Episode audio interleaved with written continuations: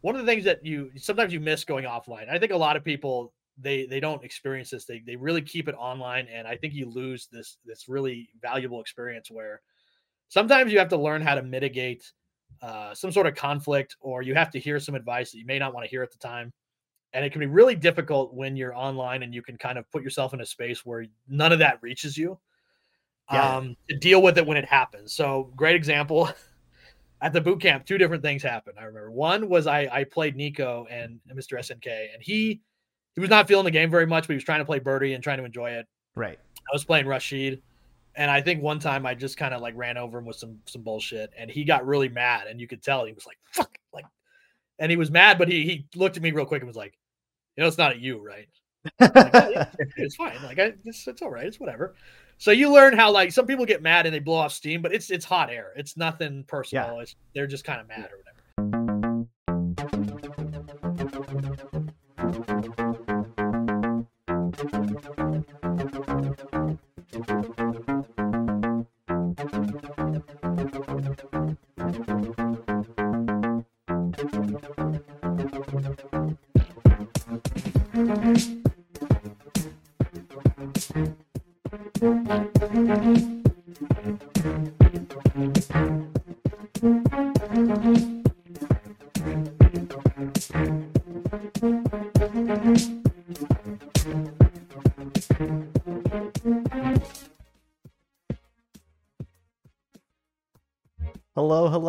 Welcome to the Absolute Guard podcast.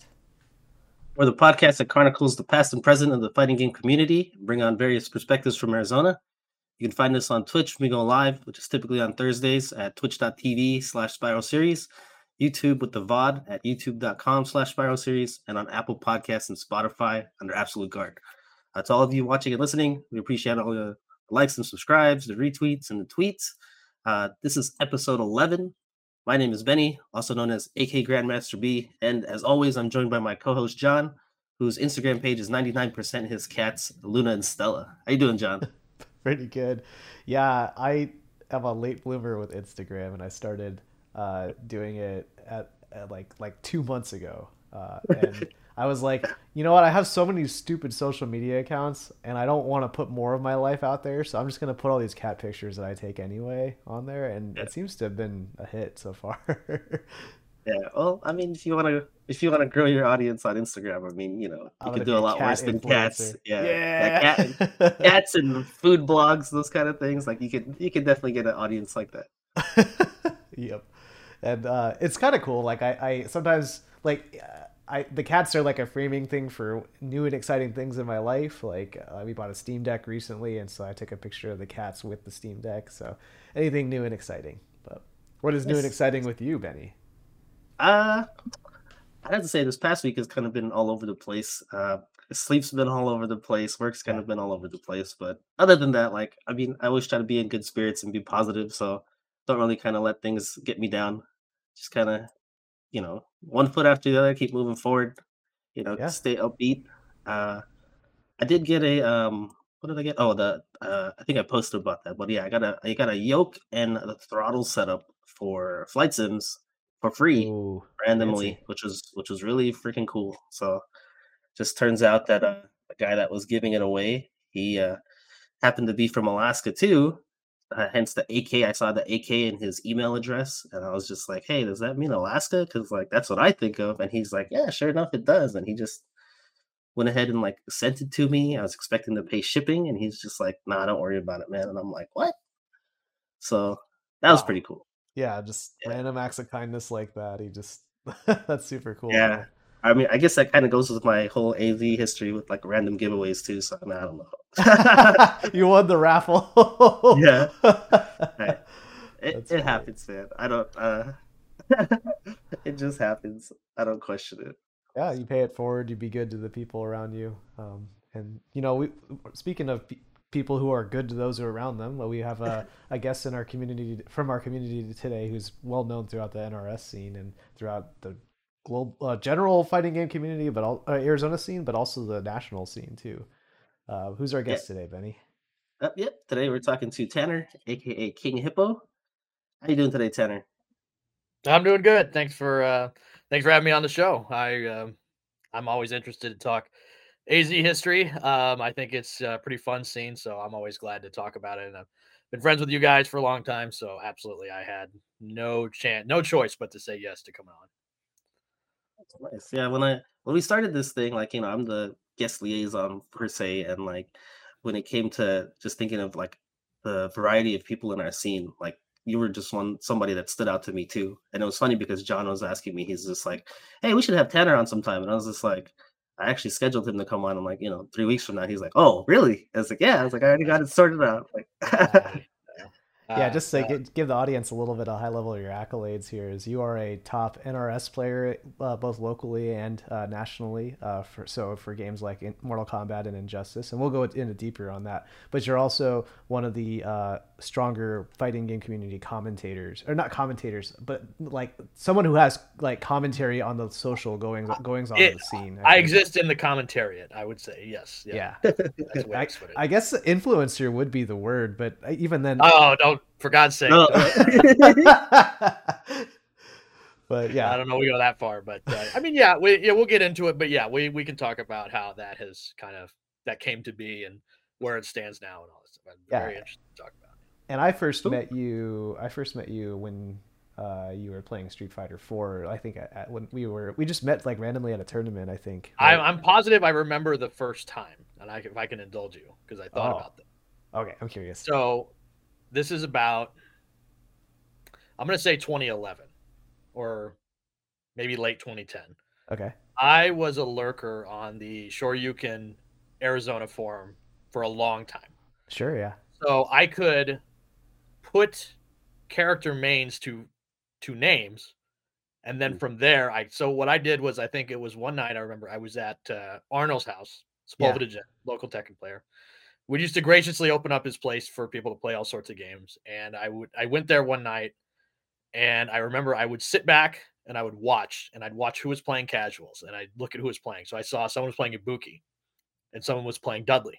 And I'm like, oh, that's Smoogie and Brainpipe who were in the forum. Uh, so right. I went and introduced myself and I said, Hi, are you Smoogie? And you're like, Yeah.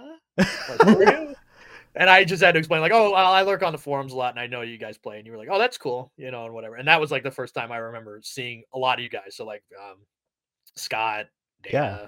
yourself, Arnold, uh, basically everybody that was, and at the time who was really playing actively was there. So that was the first time I remember meeting. And then occasionally we just run into each other tournaments and all that stuff after that. Yeah, I'll, I'll be honest. I don't remember. Yeah, I don't remember a ton of our first meeting, but I do remember our conversations at tournaments as if like because by that point we were already just like talking and conversationally. Yeah. Like we were already buddies, but like yeah, like, I don't even remember the. That's that's crazy well, to me. That, like, and it's yeah. hard to be like, hey, I, I I know you from the internet. I know, yeah. That's I felt super awkward. Like I didn't know how to, because I sound like a stalker. Like I'm like, yeah, yeah, I absolutely know you randomly from this forum that I watch all the time. But on the flip side, I've been in that scenario before too, where it's like, oh, you know me? Am I? And like, I think Saber actually had that same sensation on the previous on a previous episode of ours. He said like, yeah, when people recognize you, it's less so of like, who who are you, and more like how do you recognize how, how me? Do, why? Like, yeah. yeah. like am I that am I a big deal or something? Yeah. Like yeah, well, and he had that viral clip that went, you know, that was like I think when he was was he playing Valle, I think, and it yeah, was, he did, soccer. yeah. So I imagine that you know also helps a lot. But for me, it was just more like I remember, and I remember I thought I burned the bridge on accident. Uh, there was, and I, I don't know if you remember this. This is really funny uh, looking back. So it was during uh, UMVC three had like just come out, so it came out I think in like maybe November of 2011, if I remember right. It was like the same year that the first game came out, and when Phoenix Wright first came out, uh, he had this gimmick where, um, as, as when you got him into objection mode, all of his assists became invulnerable, and he had this one where he'd walk forward with the papers, yep. and it would wall bounce you. Just this ridiculous assist that was totally invincible, and yep on the forums, I it, I think it got patched within a couple weeks. It didn't last very long. They did. I'm so. And I remember out. you played Zero and somebody and Phoenix, and your goal was to get Phoenix to be objection mode and then do yep. that assist. And on the forums, I said, "Well, I don't know how powerful it really was. All I know is there's one local player that used it, and it seemed pretty dumb."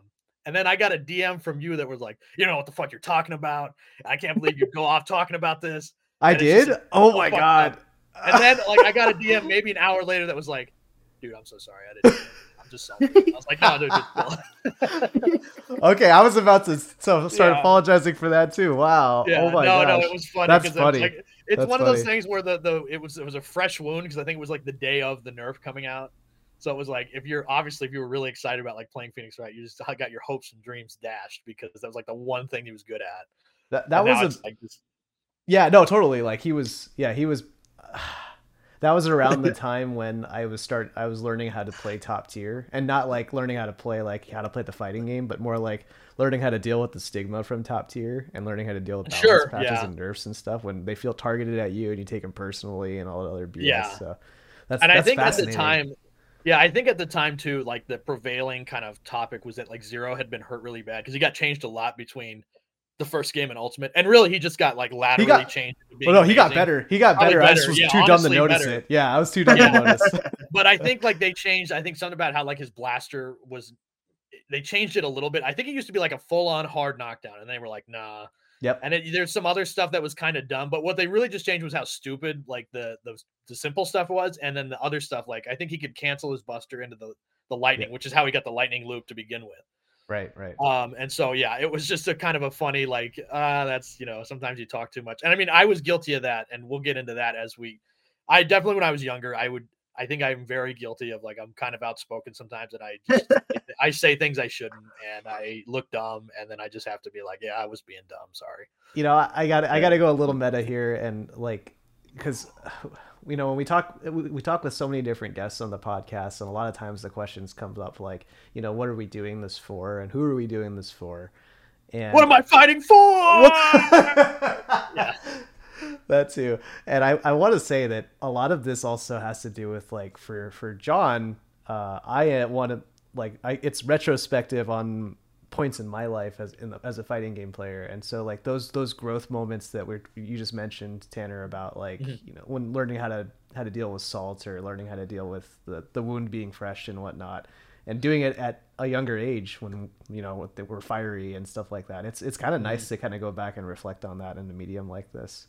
A hundred percent, a hundred percent. I mean, the other thing is like, um, so like I started out playing Super Street Fighter Four, and I started. I was playing like HD Remix and Four and Super Four, and then I I started playing Marvel, and that's when I jumped into Mortal Kombat. So it's like 2011. So it's like right after Marvel Three came out.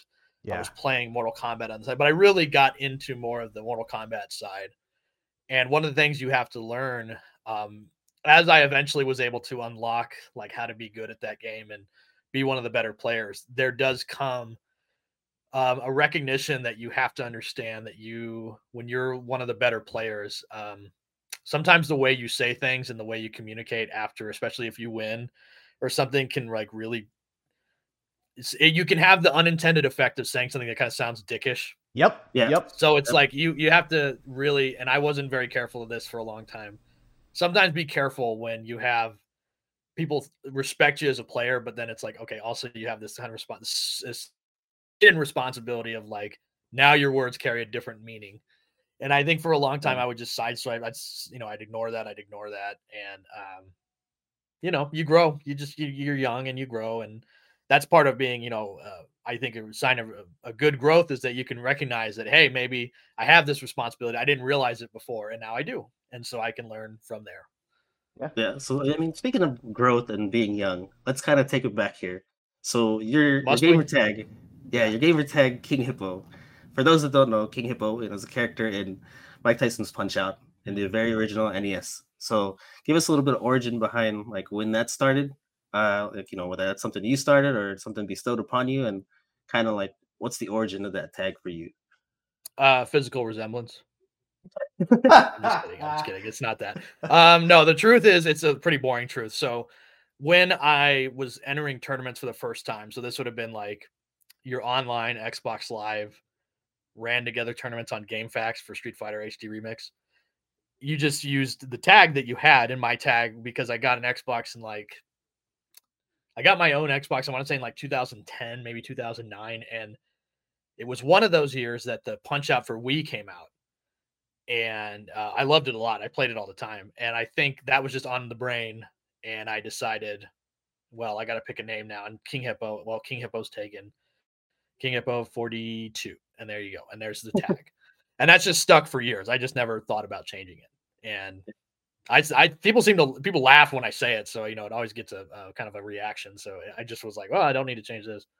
Yeah, well, sometimes you know, I mean, Jon's changed his name. I've, I've yeah, he was Smoogie, which was yep. Ibuki's spin kick move, and yes, then I think he think it kind of we affectionately like Muji affectionately, like that's what it was. And I yep. think now you just go by like Portageon, I think, or Jon. Yeah, yeah, which is yeah. funny too. I like that.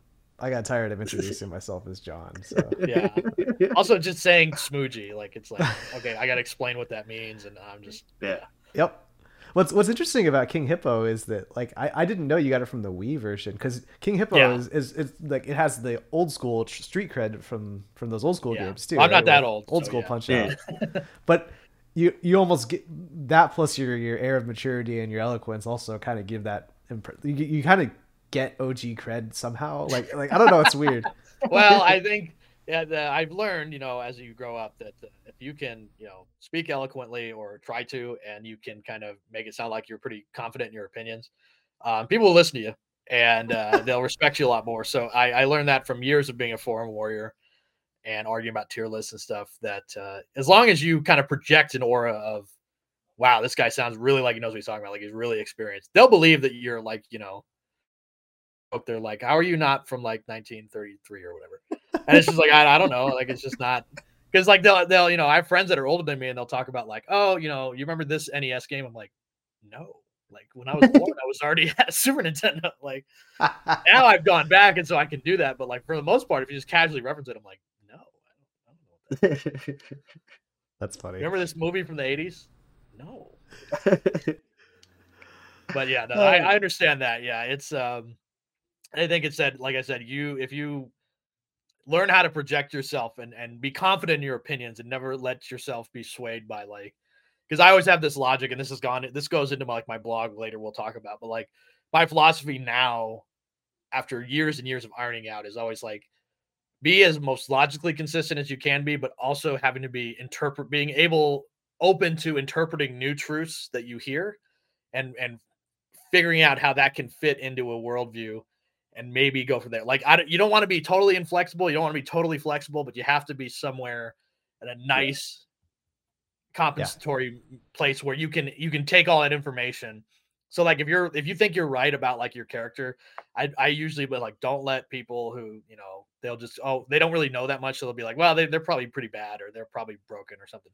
Just you know yeah. you know what you know and just take in what people say and kind of internalize it and figure out the best way because it's not coming from from nowhere a lot of times it may yeah. just not be the most informed so it's like sometimes you just have to decipher what is true what isn't true and that is part of my like my argumentation style and like how i like to write my blog and how i like to think about you know video games and things like that okay yeah yeah break it down into pieces think about your audience right exactly yeah all right. Well, let's keep going through your origin story here. So, mm-hmm. when when did you get started playing fighting games? Uh, you kind of mentioned uh, you, we, we talked about it briefly earlier about uh, Street, Super Street Fighter Four, but can we get some dates in there too?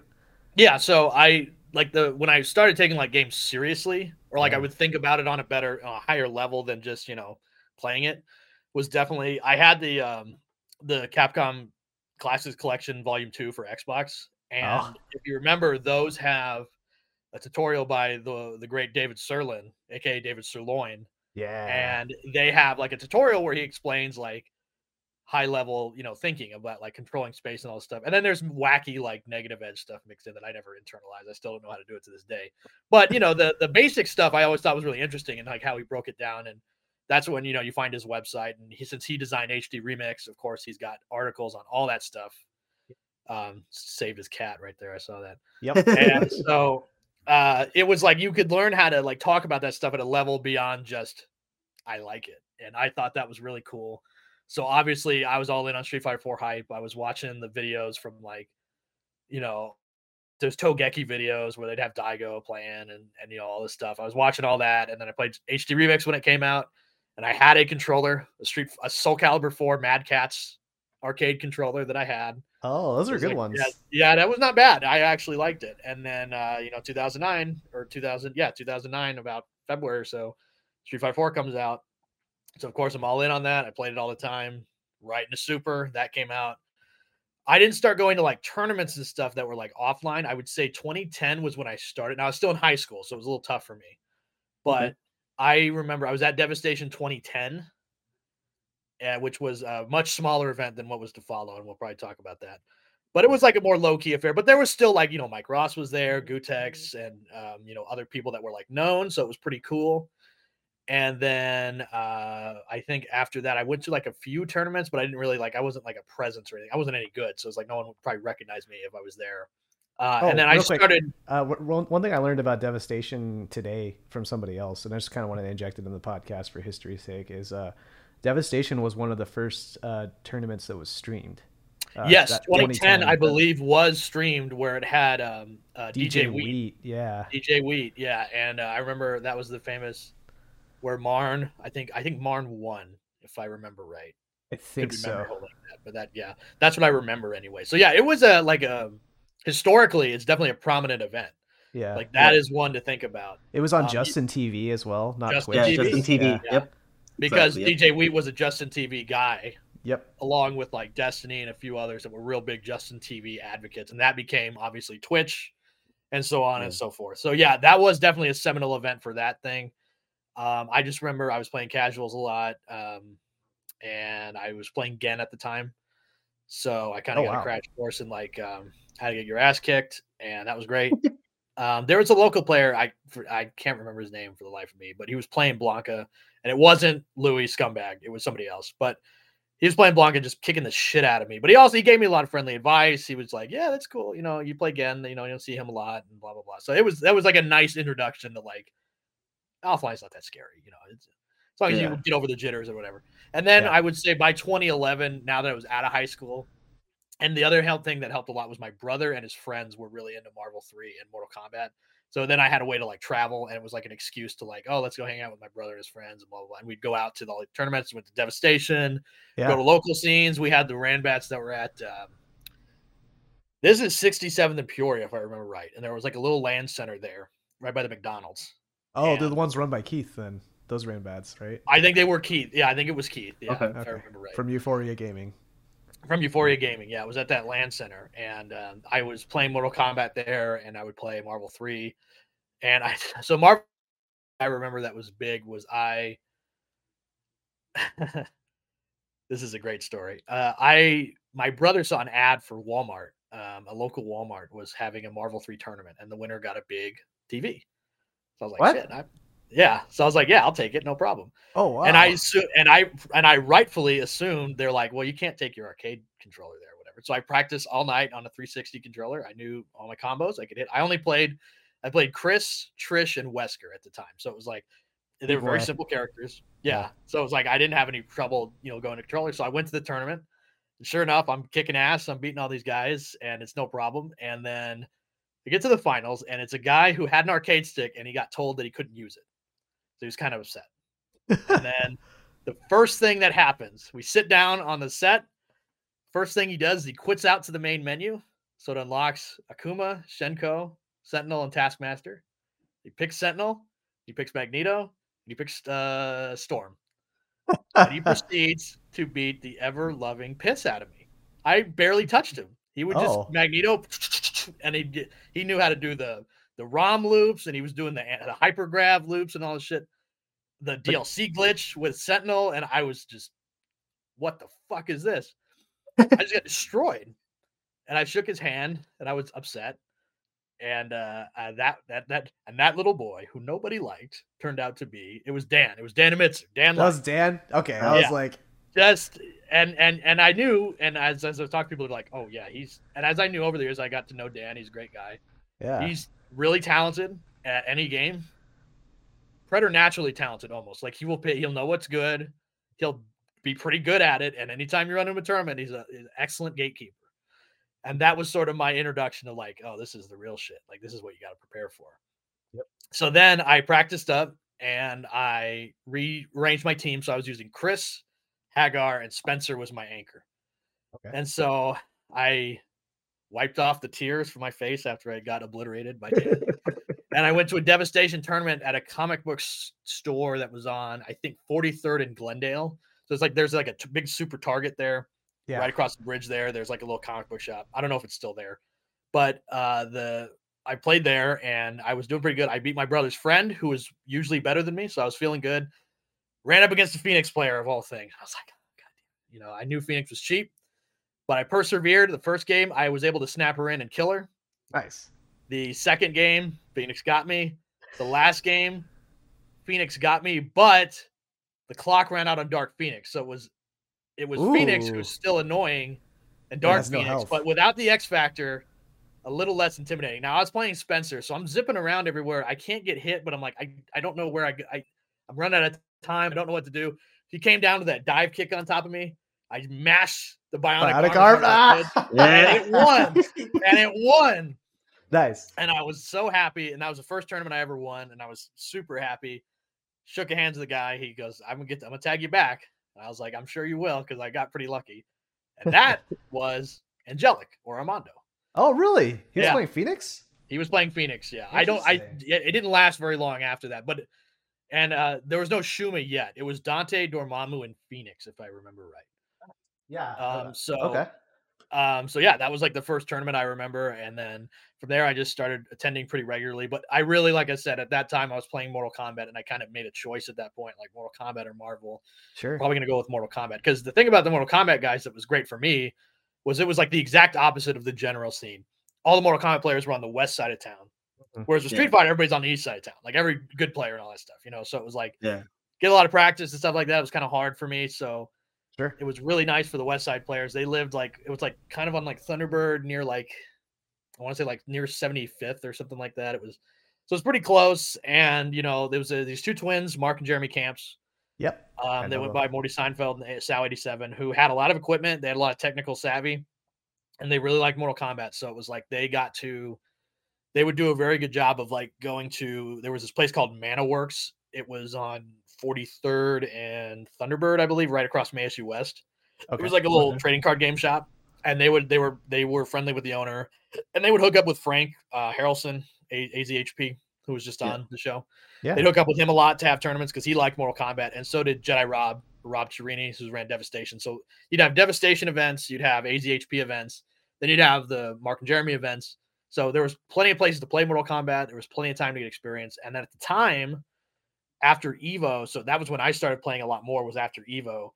Um, we had a player, local player, Alex Reyes, and he went by Detroit Ballin, and he did really good at Evo. Yeah. He did really good, and he was a really good player. So it was like we kind of had this really good player, and I think Juicebox did pretty well at MK9 that year, so he was playing. So it was just there was you know it was a time to be a good scene. It was the time to you know you're like you're playing with good players, pretty decent people. Um, it's small, so you always get you don't feel like you get lost in the shuffle or whatever. So They would host at their apartment. We'd go over there, we'd play. And I would say, like, at that time, like the cornerstones of it were the Camps brothers, Detroit Ballin, Alex, and then there was other players. This guy named Asa Sporbert, he went by Asamo. He would come all the time. Uh, there was a guy in Tucson named Brandon Hildenbrandt. He went by B-Wiz. He would play when he could, but he was a really strong player. And then I joined in after that, and I was like, we it was us five or so playing a lot all the time. And we'd get new people to come in every now and again. But for the most part, I would say it was pretty consistently us because the tournaments started to show up because we couldn't get enough people to come in. You know, we would get like 10, 12 people or whatever.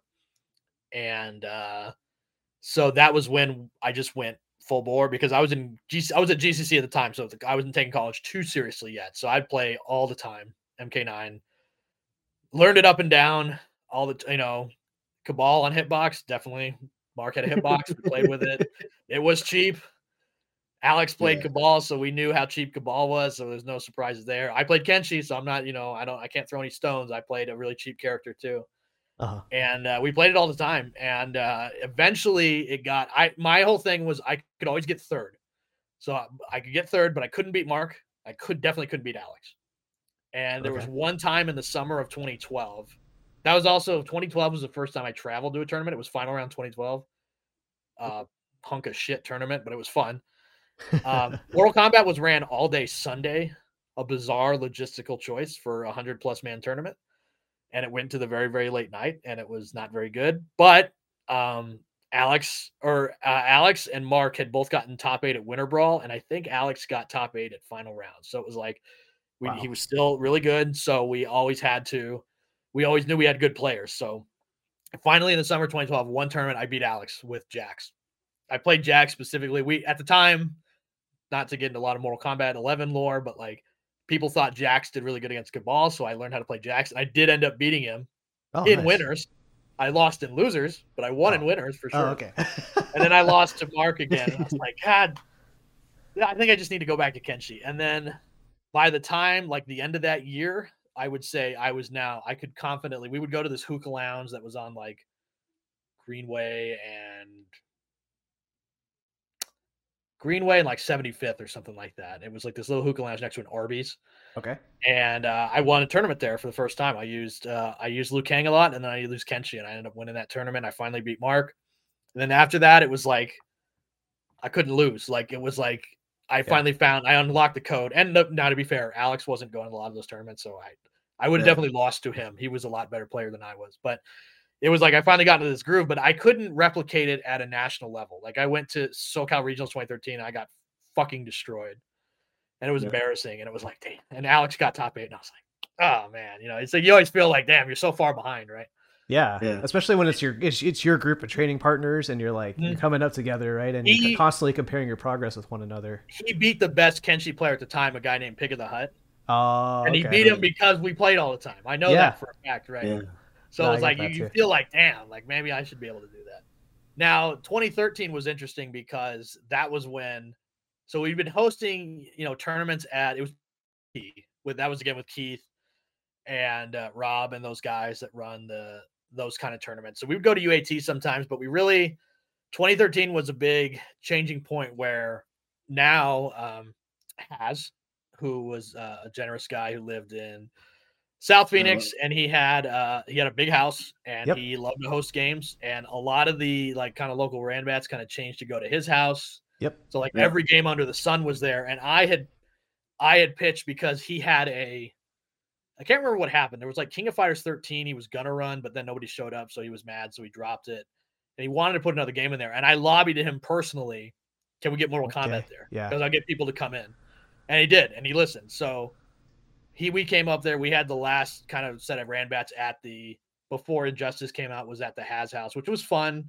But like I said, I had to learn some harsh lessons about okay, um, now that you're seen as like a top player, you got to learn how to not be an asshole when you say things, little things like that. But I, I, you know, I, I did my best. And then when Injustice came out, Has was all in on Injustice. So He was. He was. yeah, so for a long time, every casual session was at Haz's house for Injustice. Um, I the first the first tournament for Injustice was hilarious because I was playing Superman and I knew he was busted. He was busted beyond all compare. And I looked at Alex and he was like, You playing Superman? It's like, I'm definitely playing Superman. He's like, Yeah, that's right. You better. So we, we both knew we were both playing Superman. And now I was I was riding high because at the launch event, which was at the Scottsdale Fashion Square Microsoft store, rest in peace. yeah. Um, it was the final event for Devastation. Also, rest in peace. Uh, Rob was moving on to, I think, a job with, I think it was Activision Blizzard at the time. Oh wow. I- So he he had one last tournament, and it was a launch event for Injustice. Now, Injustice had a demo that came out, so everyone was mostly playing the three characters that were there, which was Batman, Wonder Woman, or Lex Luthor. Luckily, no one picked Superman. I just picked Batman, and I had it was first to one only, so I could you know fraud my way out. And I ended up beating Alex and the tournament, and I won an Xbox and a copy of the game for it. So I was riding high. I'm like, this is gonna be my game. You know, I want to beat everybody. Of course, that first tournament, Alex picks Superman, and he fucking destroys me again. I get second. I'm like, oh my god, I'm never gonna do this. And then Alex fortunately stopped coming out, so you know I didn't have to learn how to get to his level. And I switched. Injustice, I played Green Lantern after I played Superman, and um, I just thought, you know, I was playing on all cylinders. The game made sense to me. It was a different game than MK, but it was kind of the same in some ways. So um, that was when so I became friends with a local guy named Evan. He went by four by four Lobo, and he always wanted to, he was down to travel and stuff. So we would actually go to Wednesday night fights for Injustice. Uh, Oh. We travel all the way there, so that's like a six-hour drive or whatever it was. Yeah. I remember hearing about that. Yeah. And then we'd get there, we'd play in this tournament, and you know, because it was injustice, it was one of the lower end games. We, you know, it would it would take a long time because people didn't run through it as fast. We would be done at like 2 a.m. Time to go back home, all the way back. Six hour drive at 2 a.m. you know. and it sucks. I mean, we would get home at like eight, seven or eight in the morning and just absolutely knackered. But it was a good experience. I got to meet a lot of great guys out there. Emperor Theo from SoCal, uh, MF Slayer, um, guys like that. I actually saw uh, Nick and John when they moved out there as part of uh, uh, to be at the SoCal. I would see them at Wednesday Night Fight. I didn't know them, but I would see them, so it was like oh, nice. Yeah, yeah. There. Um, and that's when I I switched to playing Deathstroke uh, in that game because I thought he was really good. He used to be thought of as broken when the game first came out, and he got some nerfs. Yeah. And it was like, you know, people didn't think he was that good anymore, but I, I still believed. And I didn't have a great showing at Wednesday Night Fights when I debuted him. But first major outside tournament I went traveled to was SoCal Regionals 2014. I ended up getting eighth. Yeah. I tied for seventh, and it was a big deal. And I beat uh, MF Slayer, who had placed at Evo. I placed above a lot of Evo placers. So that was like a big shining. That's still to this day the best accomplishment I ever did. And uh, if you want to talk about how it is nice to be part of a scene, I'll tell you two stories that involve SoCal Regionals. So SoCal Regionals 2013, this is where I got destroyed playing Kenshi and I felt bad. Right. My one good win was that in losers, I beat Chris G. Now, oh. Chris G played MK9 pretty frequently. Yeah. Um, was still good at it. I mean, it was definitely a side game, but he wasn't a no, he was no slouch at it. So at yeah, the time, the... yeah, at the he played reptile, and at the time, my mentality was still a little bit more. It wasn't great, and my mentality was like, well, it doesn't matter. I beat Chris G. It's whatever. I don't care. But again, reality kind of hits you like a brick. Armando tapped me on the shoulder and was like, "Did you just beat Chris G?" I was like, "Yeah, yeah." And I was like, I was sad because I'm like, "Dude, I'm I'm lose. I'm barely beating Chris G. Like I'm not good. High expectations for yourself. I didn't say yeah. that, but that was my mindset. And Armando yeah. was like, dude, dude, you beat Chris G. That was really good. Like, dude, he's he's really good. Yeah, yeah. That, I was gonna say Chris G. Like, um, I played MK9 very briefly, but I played mm-hmm. it at 2000 in at Evo 2011. That was my first Evo. Okay, yeah. Yeah, and I lost to him, and he ended up getting fifth. So I was yeah, he did. I didn't feel so bad. Yeah, I didn't feel now, bad because by 2013 like, yeah. he definitely wasn't the force he would have been in like 2011 and 2012. But like he was, it was a hard fought match. I should have definitely taken that as like that's definitely a big win. I didn't, but like Armando being there and saying like, dude, you, that was really good. Yeah, I was like, oh, that that feels a little bit better. So then 2014, not only am I with guys now, so now the in Injustice the scene expanded a lot. So now we have younger guys. We had a guy named Matthew that was there. We had um, this kid named Alex Wynn who was there, who was really, uh, you know, you know, very energetic and excitable. We basically Injustice felt like it was like, despite everyone from MK11 still playing or MK9 still playing, Injustice yeah. was such a different game. It attracted a different brand of people. So it was like you got this new crew. You're still there from the old guard, hanging in there. And then when I was for top eight, which was very early, it was like maybe eight thirty or whatever. So, uh, you know, a lot of people were late and stuff like that. So I showed up there. I'm ready to play. And before I, I get up to the main stage where you're getting ready to play, I turn around. I hear someone call my name. I turn around and there's Rika Reedman. And in the crowd, I see Scott. I think Abe was there and like two other players. I can't remember who, but it was like a little contingent. And they're like, dude, you got this. You got this, man. Yeah. I didn't ask. I didn't ask. They were just there. Yeah. And like the first time I won a game, everyone in the crowd, every, all five of them jumped right up to start cheering. Yeah. I lost that match, but it did feel really good that there was, you know, I didn't have to say anything. I yeah. think that's kind no, of like no, nobody gave a shit about injustice. I, I know they didn't, and I don't expect them to, but it was like, yeah, it didn't matter. Like they were all there. I, I think that's a big big part of our scene is that like we, you know like we don't always play the same games competitively with each other, but the fact that we all practice the same in the same area you know we play we have this, the yes. same friendship groups we have the same we all uh, sometimes we play in the same tournaments together even if we play different games like it's mm-hmm. still a community right and it, at least right. my evo experience it's like it's a game of just trying to find all the different arizona players and trying to go and support them you know i looked hard for you at evo this year john me too man yeah i yeah. looked for you too i found latif but I didn't, if I didn't find you. I yeah. found um, Kyle and Aaron Spurlock. I ran into them. I didn't I see lucky. them at all, dude. Yeah, no, I was lucky. I it was the the uh, Saturday night. They were wrapping up, and I passed by the KOF area, and I saw Aaron. Therefore, Kyle's not too far behind. Yeah, yeah. So it was like it was that was good, but yeah, it definitely is a, a game of like finding, and I think that SCR was like really good for Arizona. Yeah, that's think, the one they did uh, well like, across Tekken. I think well. Abe, Rock, and Scott all got top eight at, at Cross Tekken or something like that. It was nuts. Yeah. Um, big shout out to Cross Tekken too. I I got to play in that when I was like on hiatus from like playing MK and playing Injustice for a little while, and that scene, as small as it was, is really great. Um, I would travel with Jelani Rocknan. He was a real dedicated player. So we went out, we would go out to this is when TGZ started up. So we were having matches there, and Abe was very welcoming and, and we wanted more people to play. And he was a, he was an asshole and he played Jin and Akuma and it was really annoying. but he was very open. He was open to giving tips. He wanted everybody to get better, all this stuff. I actually was able to go out to the last um, casuals gathering at Arcade in a Box in Tucson with Jelani, and we played Cross Tekken there. And so I never had, I never got to see that when it was like going and running. So it was nice to see that little bit of Arizona history. If you guys don't know, Arcade in a Box was like uh, it was like a local arcade. I think they did stick work and customization yeah. stuff like that. So. It ended up closing shop in I think 2013, and uh, they had one last big hurrah event, and it was really nice, you know, to see the Tucson guys also all cool people, and it was just like a nice little gathering. My time playing cross Tekken because, like I said again, you go out and it's it's not so scary. Like you know, this everybody's real. You know, they want to they want you to get better, and so sometimes yeah. people have different ways of, of activating that. But you know, it is what it is, and I enjoyed my time there. And then the real big thing that happened in 2013 was like all this drama with Has. I it was we stopped playing Injustice his house. I'll admit it was my fault. Um, oh, I said goofy shit I shouldn't have said. Uh, basically, what happened was I would get frustrated because I was trying really hard to be better, and our scene was small. So it's like you when you get time to play, you have to play all the time. Yeah. And a big part of has this thing, and it's again, it's no, it's not a big deal. He just liked to he liked to party, and he liked to you know, he liked to do the things people do at parties, which is you know, have a good time. And yeah.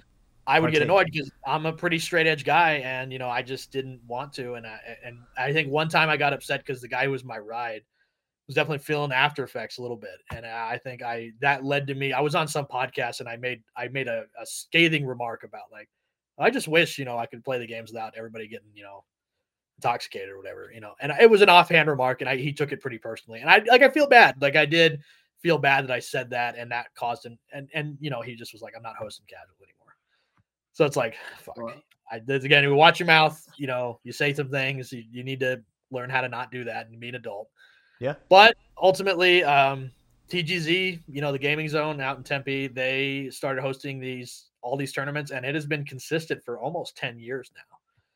That they're yeah. just a good hub for everybody to come and play at. Which it, before, as far as I understand, we were always like switching. Like sometimes it'd be a local business, sometimes it'd be somebody's house. We didn't really have like a a real steady. This is where we all play. That would last more than like a year or a year and a half yeah. or whatever. And then the gaming zone guys who are also super into the tournaments themselves, it was like that was a boon. And then it was like this is a perfect place. So yeah. So before before before we get into TGZ real quick, if I could mm-hmm. inject some commentary on what it was like to see that the previous era, which is like the Has era, and and yeah, the, you guys have definitely more experience than well, I do. Yeah. one thing is that I got to see uh, you like uh, like we, we heard the perspective, heard it from your perspective, like your history, right? But I I did get to I was active during that same time, which is different than a lot of the guests on the podcast. And true, yeah. I got to see what you got to like what your experience was like from my perspective, and it looked like yeah, you were you were really neat like you were really deep with this group, this MK group, and you were practicing, but I also want to say that like you we saw you everywhere. You were in every game scene. You were playing every game out there. You're supporting every scene. So Cross Tekken is a good example of one, but I saw you playing Marvel, I saw you playing 4, I saw you playing a lot of different games that I play as well. And so like mm-hmm. that's how that's how a lot of these friendships I think started. Because I didn't really yeah. play MK very much, but you were cross pollinating everything. yeah, so great. I was always I really cared the games. I really liked the games. So like and especially even now if there's like a new game and I'm pretty into it, I'll show up for the launch tournament at least. You know, I'll try and play. So like just some side tours that I took during all those years. I played Soul Calibur 5 pretty extensively for a while. We had one of our local players, a guy named Chase he is one of the better Soul Calibur players in the nation. Um, and a lot of people don't know that. Um, he's very, very good. And I think he got like he went to the like at Frosty Faustings, whatever, he got like third or fourth or something like that. This is this Kinetic Clash, right? Kinetic Clash. I'm sorry, yes, yeah. Kinetic Clash. Yeah. Very, very good player. And so it was like you have him, you have Dr. Dog or Brian Dawson, who's pretty experienced 3D player. We had yeah. this guy named Ray Avalis. Uh, he went by KPC, I think. Uh-huh. He's a really experienced player, really cool guy. So it was like you have this little scene of Soul Calibur players. So I learned how to play Soul Calibur. Um, I I played uh, Killer Instinct. I really got into Killer Instinct in like 2014 or so, and I went to. I remember I went and played, and I went 0-2, and I was like, hmm, I think I need to reestablish what I'm doing here. I talked with my friend Dizzy, a guy named Aaron, who is now he's a big shot uh, designer at NetherRealm Studios. But back then, he was just a pretty good player. Yeah. He liked playing Killer Instinct a lot. We played TJ combo, so we, you know, he taught me all these tricks and stuff. Then I went back and I won the fucking thing, and I didn't drop a game. And it was like, okay, now I see what I was doing wrong. So playing Killer Instinct was really fun because I got to play with Alejandro and George. Yeah. Um, Macho Punk, he's a good guy. Um, like like Anthos, um, uh, Nick or uh, Steve, Steve Gannon, great Steve guy. Gannon. Yeah. I learned I he Steve so Steve is a big also like getting me out of my bubble or whatever. Like Steve at one point wanted to do something for Killer Instinct really fun, and I had just beat Macho Punk, who had been winning all the Ranbats. I beat him pretty convincingly in winners. Yeah. he's like, that doesn't happen very often. And he's like, I think if he ran it back, he might actually win. And I was like, well, maybe. Yeah, we'll see. So at the end game bar, which I don't know if still is there in Tempe, but they wanted to have this thing, something, somewhat, yeah, whatever. And he wanted to have this big event. And so what he did was him and Nick or Macho Punk, they shot a video together where Steve was Hogan, Hulk Hogan and yeah, Macho Punk had the Macho Man glasses and bandana, and they like cut a promo on me challenging me for this money match. And I just thought it was hilarious. And I was like, yeah, I'm definitely down. So we went to the end game bar, and then they had to live mic, and he was dressed, and Nick was, or Steve was dressed as Hogan and was cutting promos on the mic. He gave me the mic. I gave him my Ric Flair. You know that I'm the man. I was doing. I, I dropped the elbow on my hoodie, and so we just had a great time. Uh, I ended up winning the the money match 5-0. It was a oh, pretty oh, wow. good.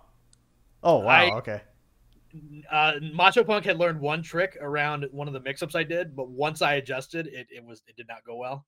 Got it. And then we had our rubber match was at we had a round robin tournament at TGZ. Now, when they say round robin, what they meant is you play every single person seven times.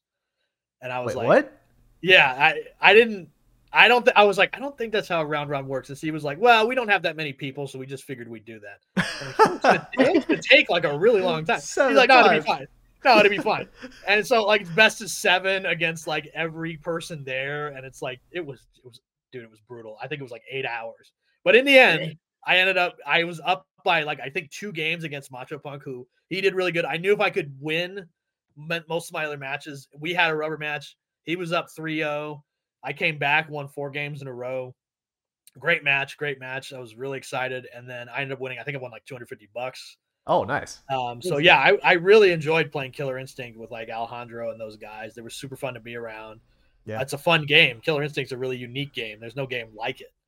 So um, I think also playing all those games gives you a lot of experience and like this is how you learn how to look for good stuff. This is how you get some sort of like general knowledge of like how these games work so that when it comes out when a new game comes out you can go there. And to proof of, my, of that in my opinion was that for mkx injustice 2 i won the launch tournaments because i have experience. And even though mkx i wasn't a huge fan of i knew the game well enough at that point to, to pick a good strategy and just take it all the way to the win same with injustice 2 even though we had great new players so like in mkx i took a lot of time off and new players like Dimitri.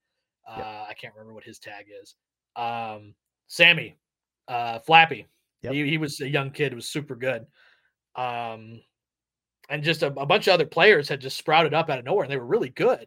Jordan, I think, would be another. Jordan, one. Jordan was playing. Yeah, he's playing MKX. He was good. I was like, damn, all these guys are good now. Like, like I'm just used to, you know, everyone's kind of newer, and you know, you can you can get some wins here and there. But now it's like, damn, these guys are all good. So it was nice to to go up against some of those younger guys and be able to still pull it out in the end. And then in Street Fighter Five, I went to the last tournament. I think I got like seventh using Fong. Who oh, yeah, you did play Fong. He had yeah. not been available. Um, so that was my strategy. He had not been available in the pre games, so it was like yeah. he was like the only character nobody knew what was going on. Right, so right, like, right. Shit, I can steal some wins doing that, and I did. But it was like you know, for Street Fighter, I don't usually do that well. Like uh, it's a game I play, but I'm not really like super into it. And then when we did the when John I think hosted like the boot camp series where it was like you have a bunch of stations and people play there and if they lose they go down a station they go up a station. I was pretty consistently in like the first yeah, station. You were, yeah. And uh yeah. that was also a good experience of like uh one of the things that you sometimes you miss going offline. I think a lot of people they they don't experience this. They they really keep it online and I think you lose this this really valuable experience where sometimes you have to learn how to mitigate uh, some sort of conflict, or you have to hear some advice that you may not want to hear at the time. And it can be really difficult when you're online and you can kind of put yourself in a space where none of that reaches you.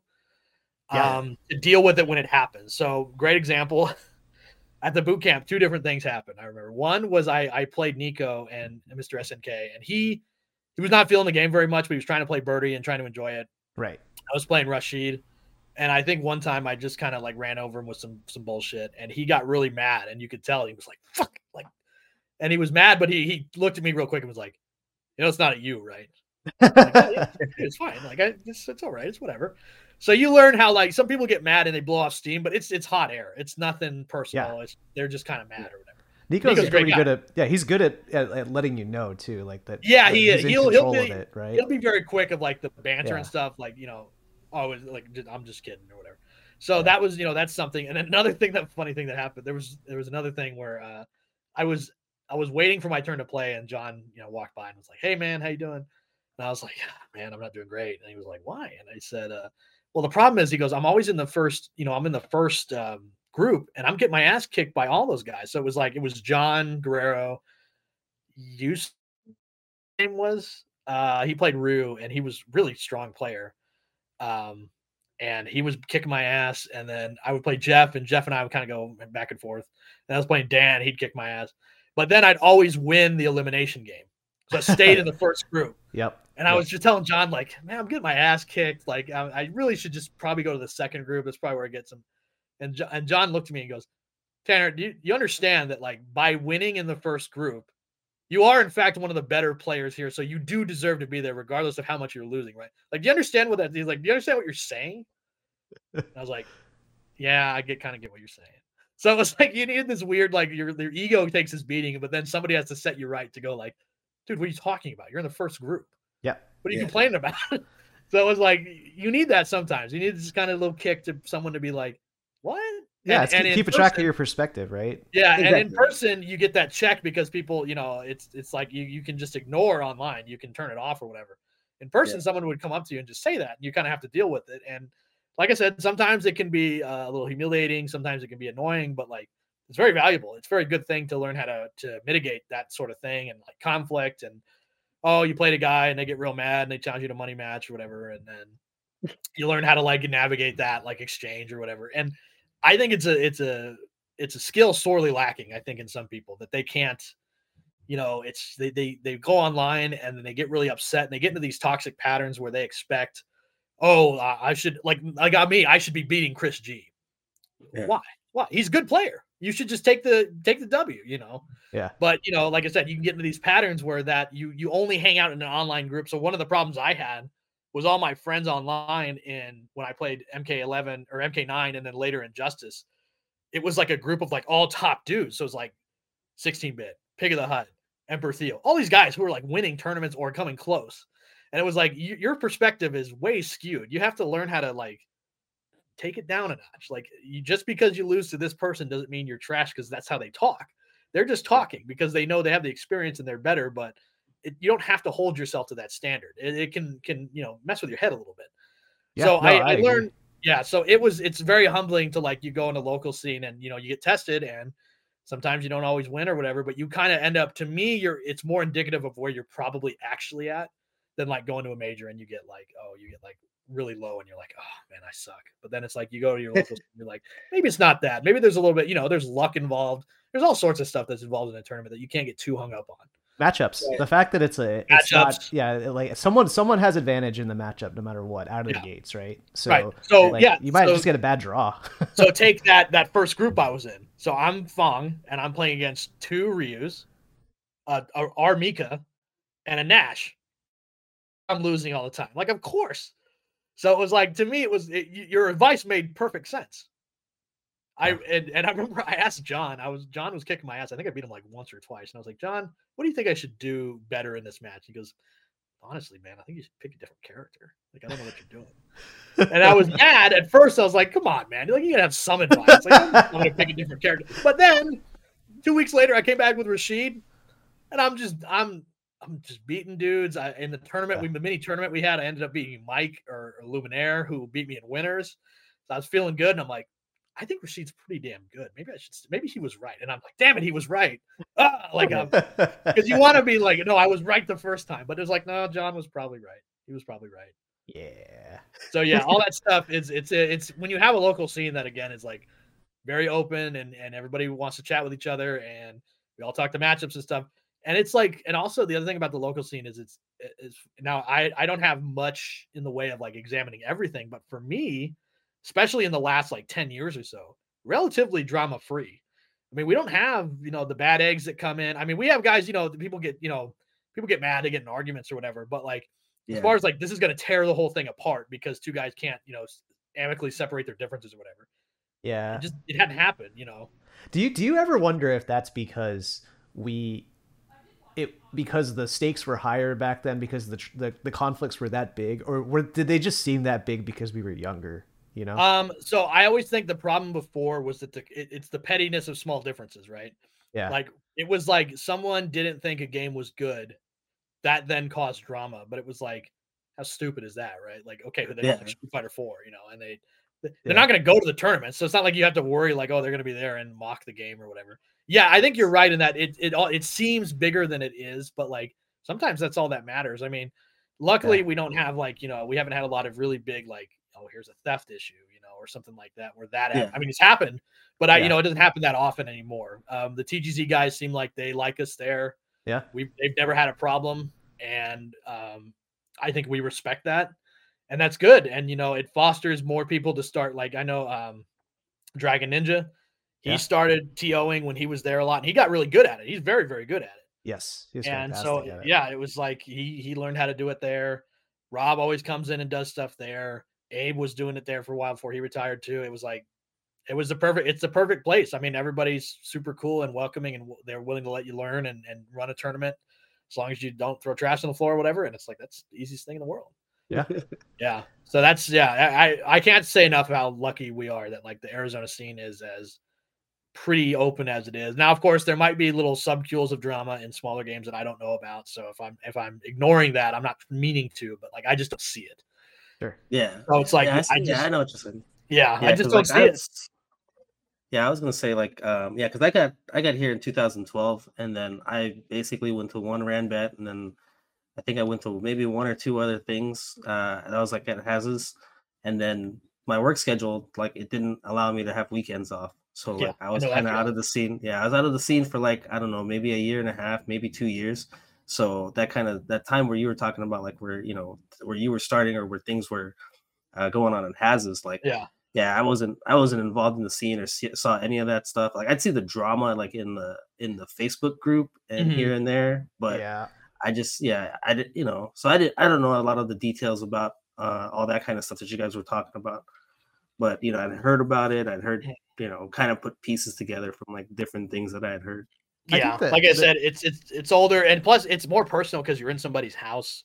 Yeah. I mean, that's why when I what I said what I said, because if you think about it, how insulting, you know, this guy's opening his house where his children live. mm-hmm. his wife is, and I'm just saying this thing kind of blithely about it, and like, you know, they're gonna take it personally, and I understand why, and it makes total sense. But when you have a, a neutral business where not only do the guys, not only do they accept you there, you're not like this weird hanger on that they luckily can get money from.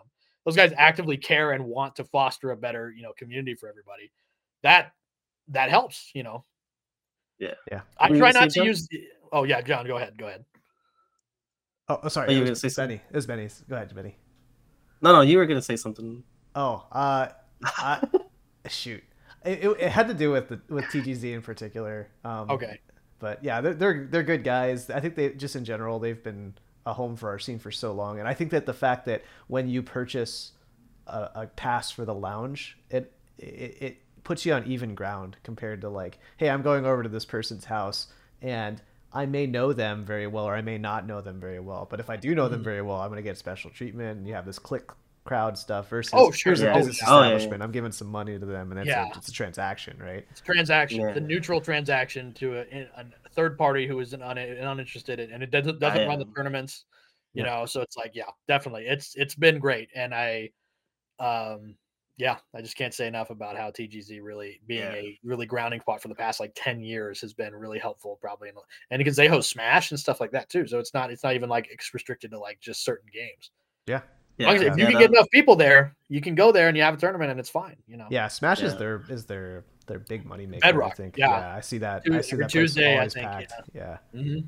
So if we could if we could go uh, in, in the interest of the NRS scene, learning more about that. So you talked about a, bit, a little bit about MKX. Did we talk about Injustice 2 yet or Well, so there? it's it's because I'm just not as connected through that time. Sure, yeah. Uh, okay. opening tournament and then afterwards we would have casuals at TGZ on occasion. Yeah. But, you know, the truth is I wasn't, you know, I had just graduated or I was I was in the middle of like graduating, so it was like I was trying to find a job or whatever and so I wasn't as plugged in as I might have been. But a lot of the players that were there, like Dimitri got he got like ninth at Evo or something like that for Injustice 2. Really, really good run for him. I didn't so know was that. Really good. Yeah, it was it was cl- like in 20, I think it was the 2018 one, so like the second year. But yeah, he got pretty if not ninth, he got pretty damn close. God damn, okay. Uh, yeah, he did really good for himself there. And then um I just got Sammy, to meet Dimitri in person a couple weeks ago, so that's oh really that's really okay, cool. Yeah. yeah, yeah. Um, Sammy, whenever he would play, uh, yeah. he was always really good. Um, so yeah, and then uh, Mark, Mark, uh, another Mark, not Mark Camps. He is from Tucson. He played the games a lot. He's real good. And so I think just the Injustice 2 by that time, a lot of us had whittled out. Like a lot of the old guard is just, you know, they they they had kids, they grew up, you know, whatever. Sure. And so like I was like one of the last hangers on. And so I felt like a responsibility um, you know, to be there for like, you know, there's guys like there's a guy named Christian, he was really good. Dimitri, Sammy. I felt like I, I should participate, even though I don't, you know, the big in like the the group chat and we're posting memes to each other. I, am not really, I'm that's not really my bag. Like I don't like doing that.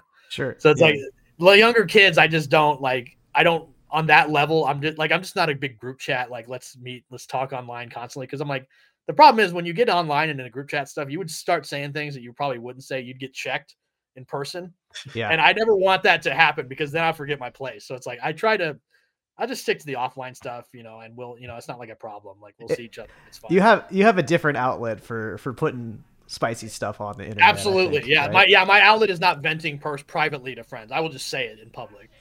and then I can do that and it's fine. And it's like I, will take the repercussions or whatever. But like I because you know, sometimes you get in group chats and like there's like you find out things about people that you're like, I, I don't why do I know this? I don't want to know this. And I now I can't I can't think the same way. So it's like I gotta I gotta move out of here. You know, I gotta move on to something else here. Did you, so did you find like, that that got exacerbated with the pandemic? So again, by the pandemic, I had sort of excised myself from a lot of like the groups and stuff like that. So like MK11, oh, okay. I played with those guys and stuff, but I wasn't in the group chats or anything like that.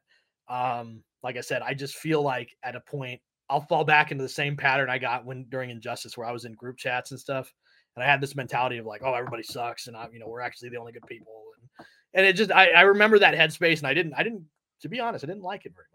So I try not to. I try to you you know the only way you're going to get out of that situation is you got to take yourself out of it. So group chats and stuff, I try to to stay away from. You know, I just if I'm in one, I'll I'll put it on mute and I'll check it occasionally.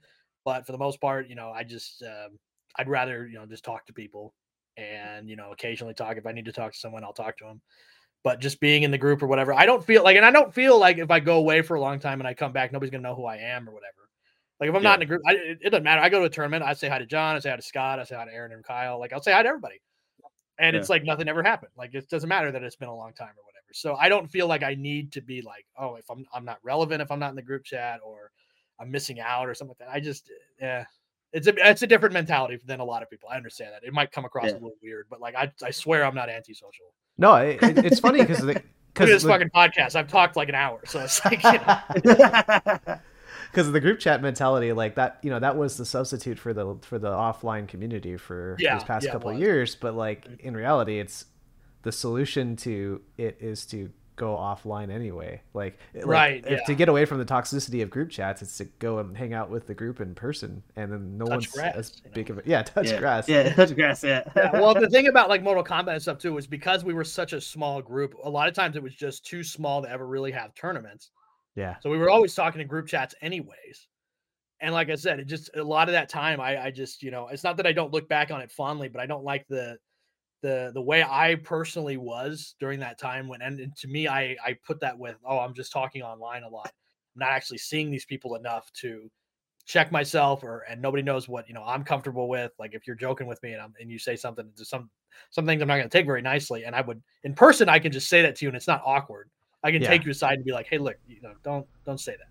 But in person, I you know I gotta in front of the whole chat. I gotta you know if I have to say something, it's it's awkward, and I just uh, yeah, I just Yeah. like it better I in person. It's the I. Nico thing, right? When when Nico had had a had an outburst, and then he said, "You know, that's not you, right?" That doesn't translate over into group chat very well. It doesn't. It doesn't very well. No. Yeah, that's Yeah. true too. Uh, and like a lot of those guys, I have, you know, they're they're a little bit more trolly online. So like guys like Nick and John and, and Nico to an extent, like they're a little more trolly online. They don't take it very serious.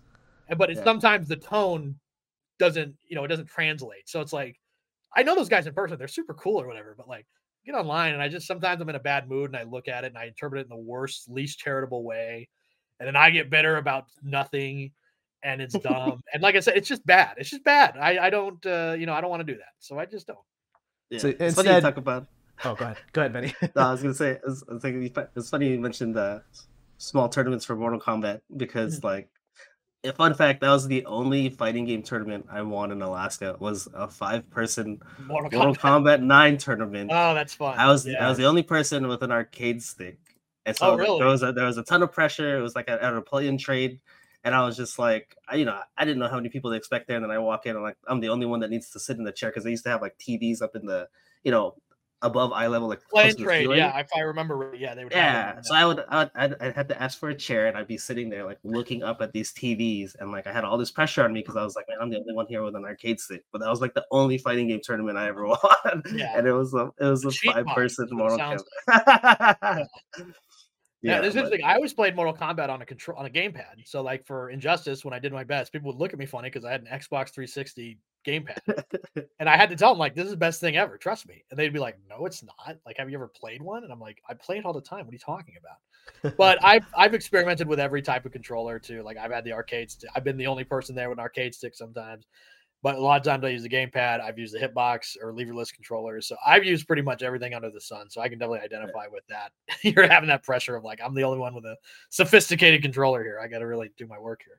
Oh man, Yeah. we got so much to ask you, but like we got, I got to ask you about the hit, hitbox stuff too. But Oh uh, yeah. in the interest of segueing into the the next topic here is um, well that's that's that is my segue. That's the Yeah. meta. You're segued. Yeah, we are consider yourself segued, but Yeah. uh, the uh, like I am curious about uh, them's fighting words. Um, Mm, yeah. the the blog that you are, I, I would I would call you famous for it, honestly. well, I don't know about that. Well, well, so um, that started because like it's like in 2017 after I graduated, I I got my degree for secondary education, and it just it didn't work out. Like none of the jobs I was looking for, I would get down, I would get smacked smacked down for all of them. The conditions kept getting worse. Um, Arizona's not very friendly to public education, so Yeah. it wasn't like this amazing job opportunity. So I was like, I kind of started dialing down how much I was looking for jobs in teaching. And then lo and behold, five years later, here we are. And so what I started doing my downtime was I always wanted to do like a blog or something like that. And because a lot of the people when I was growing up on the internet, um, unlike you know these heathens that would go on like 4chan or go on message boards and stuff like that, I was you know on fighting game forums arguing about tier lists, or I was reading blogs of like famous polit- you know political contribut- contributors or like entertainment blogs or something like that. Yeah. So I always wanted to do something like that, and I always felt like, okay, well, what do I want to talk about? So when I first started it, it was talking about like I always would get because MK. The thing about the MK scene too is because it was so. I don't want to say new because obviously people played Mortal Com- older Mortal Kombat games in tournaments somewhere. So it's I'm hesitant to say new, but like with Mortal Kombat 9, it was like you had this kind of renewed interest and more large scale tournaments than ever. But because Yeah. it's a very young scene with no institutions and the people who've played it the longest are frankly crazy. And uh, you know, it's like you you kind of have this real influx of people who want to take advantage of that. So one of the biggest things I remember happening was uh Triforce after he had, you know, gotten done being laughed out of the scene with his fucking power glove in Street Fighter he was like, "Hey," over to NRS guys, and himself in there. And nobody, they're y'all kids. They don't know, you know, they don't know what's what. So of course they all listen to him like he's a Pied Piper. And uh, you know, he's got dreams of glory and the esports desk and the power glove. And it's like, um, you know, he's full of shit. And so it's like somebody's gonna call him out on this stuff. So I wanted to do like a blog where I was talking about like famous fiascos that I remember being a part of. So I started with like Devastation 2011, which again, uh, although I, it was a tournament that was too good to be true, and it was. It was like twenty dollar entry, and you got entry into everything for free. And then it turned out to be a really big tournament that couldn't afford to pay people, and it wasn't run very good. And so I just remember that tournament. So I talked about that. I talked about there was this famous thing. I don't know. You can read the blog back again, but like there's this thing called VXG in the Caribbean it was a Oh, tournament. Yeah, I remember Yeah. that. Yep. and it was beach. very yeah The the beach, beach, the let's go Yeah. to the beach yeah that was that whole thing and like Yep. triforce was like a big part of that and there was this guy and he always said it was it was god it's been so long i can't remember his name but he would always say he would always introduce himself as your boy name so it, he never just said this is my name rolando he would always say this is your Oh. boy rolando and everyone Yep. would refer to him as your boy rolando Your it's like, boy Laurent. Yep. my boy i don't know this guy Yep. but it was like he was obviously very shady, and this whole tournament just didn't seem like it was worth a hill of beans. And of course, people went there, didn't end up getting paid again. Naturally, it was really weird. It was like it was like the Fyre Fest of FGC stuff. Really, Fire honestly, Fest. yeah. Fire. It's- Yeah, yeah, it's It was true. Fyre Fest ten years before Fyre Fest. If you get my drift, and so it was Yeah, yeah. like. You know, it's a Caribbean location. The whole idea is that it's like, oh, it's the beach. It's like a vacation. Yeah. Gootecks is going to be there, you know, Lord Tex and Mike Ross and all stuff. And it's like, then you get there and it's like, eh, we're not going to pay you. And this tournament's run by, you know, literally being run by committee where you're going to back room and you've pulled in Yipes and other community dignitaries. And they're like, okay, how do we, how do we run this fucking tournament? They just wanted it's to like, party. that's- yeah. Yeah. That's, so it's like, it was like that. And I started writing about stuff like that. But then I started drifting more and more into like, okay, what are you know, as I was starting to, to exit my mentality of like I'm always in the group chats and like I have this mentality that's not healthy, need to be Yeah. better about it. It was like I'm what I see in common with a lot of like the way people talk, how how the, the the greater communities operate all together, and the problems they keep running into that can't be solved. And it's like I think you need sometimes a third party to kind of put that on paper and just illuminate for you. Like here's an example of like you know when women don't want to be in fighting games, I'm like, let's take an example of this lady who felt the need to post her her passport on the website to prove that she wasn't trans. You know, it's like, do you think that kind of stuff might affect like why people don't want to be involved in the shit? So it was like I wanted to point out things like that where I would see patterns of behavior that I thought were like harmful or could lead to long-term things. And I damn it, I hate being right. You know I do. But unfortunately, I've been proven right time and time again. Like I was one of the first people to call out Echo Fox for being very clearly didn't seem like they had a plan. Really didn't seem like they had anything going on. And lo and behold, a year later, they're they're they were out of business within like a year and a half. So like I when you see the patterns so many times, you can call them. It's not I'm not Nostradamus here. I'm just looking at Yeah. patterns of behavior and noticing, okay, this is gonna all go up in flames, and you're gonna feel stupid later. But I'm telling you here, I can see it. Maybe need to figure out how we keep getting there, exit out of that. It seems like almost it's gone from a like a uh, a review almost like where you were going to tournaments and then reviewing your experience to Well, yeah, like I an- would do that sometimes. Yeah. but it's almost turned into like an investigative journalism kind of deal.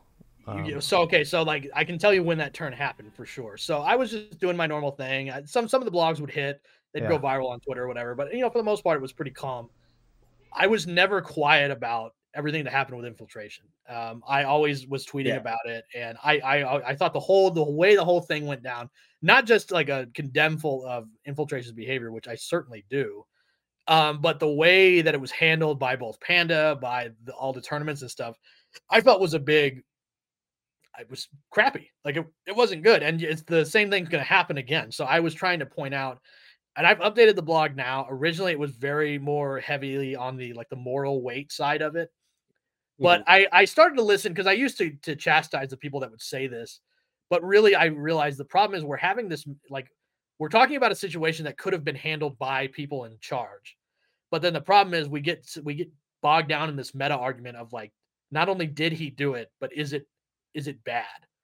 And it's like, well, I don't want to have that. That's not what we're talking about. Like, first of all, and also they're easily answerable questions. Like, did he do it? Yes, yes, he did. I there's proof everywhere. Like, there's no ifs, ands, or buts about it. So why are we arguing about this? but Second that, all, was part of your blog. I said you had to go and find a lot of that. I had stuff, to, like. I had to do it. Yeah. Yeah. So it was like I did the legwork to figure out. I I learned. I sought out Korean people who could translate it for me, and it was like I figured out, like, yeah, pretty much it's it's pretty much exactly as it went down, and whether or not you agree that it should have been leaked in the first place, which hey, I'll, I'll be honest, the fact that it came out at all was definitely someone intentionally trying to hurt his standing. Yeah. And maybe that's wrong, but you know what? The information came out. We got to act on it no matter what. And Yeah. the, the problem was the response to act on it was to have Panda do an investigation, but really only consult with his lawyers. So they just had to put out a document that was very lawyerly and very much on only listening to his side. And, and then he got to have his own public statement. And then Capcom was like, well, he decided to sit out for a year, and that's that's probably good enough. I don't think we need to do anything more. And then the TOs were all like, well, it's good enough for me too. And I always felt like, well, why don't you just tack on a year after that? Because yeah, oh, you want to sit out for a year, that's fine. But also you got to pay the piper from us. Because if it's not Yeah. coming from us, there's no Exactly. how yeah. what's yeah, what's the punishment? The because I don't think the punishment should be the big focus, but if there's none, and Yeah. so if there is none, you don't set an example Right. right? You don't set Exact- like the precedent for when you do something like this that has like real big outside consequences and you didn't tell anybody about it. And we just don't feel comfortable with that. I think you should learn, you know, take the time off, you know, fix your Yeah, fix whatever problems you got. And we're not going to judge you or anything. We're going to give you a year off. Just take the year.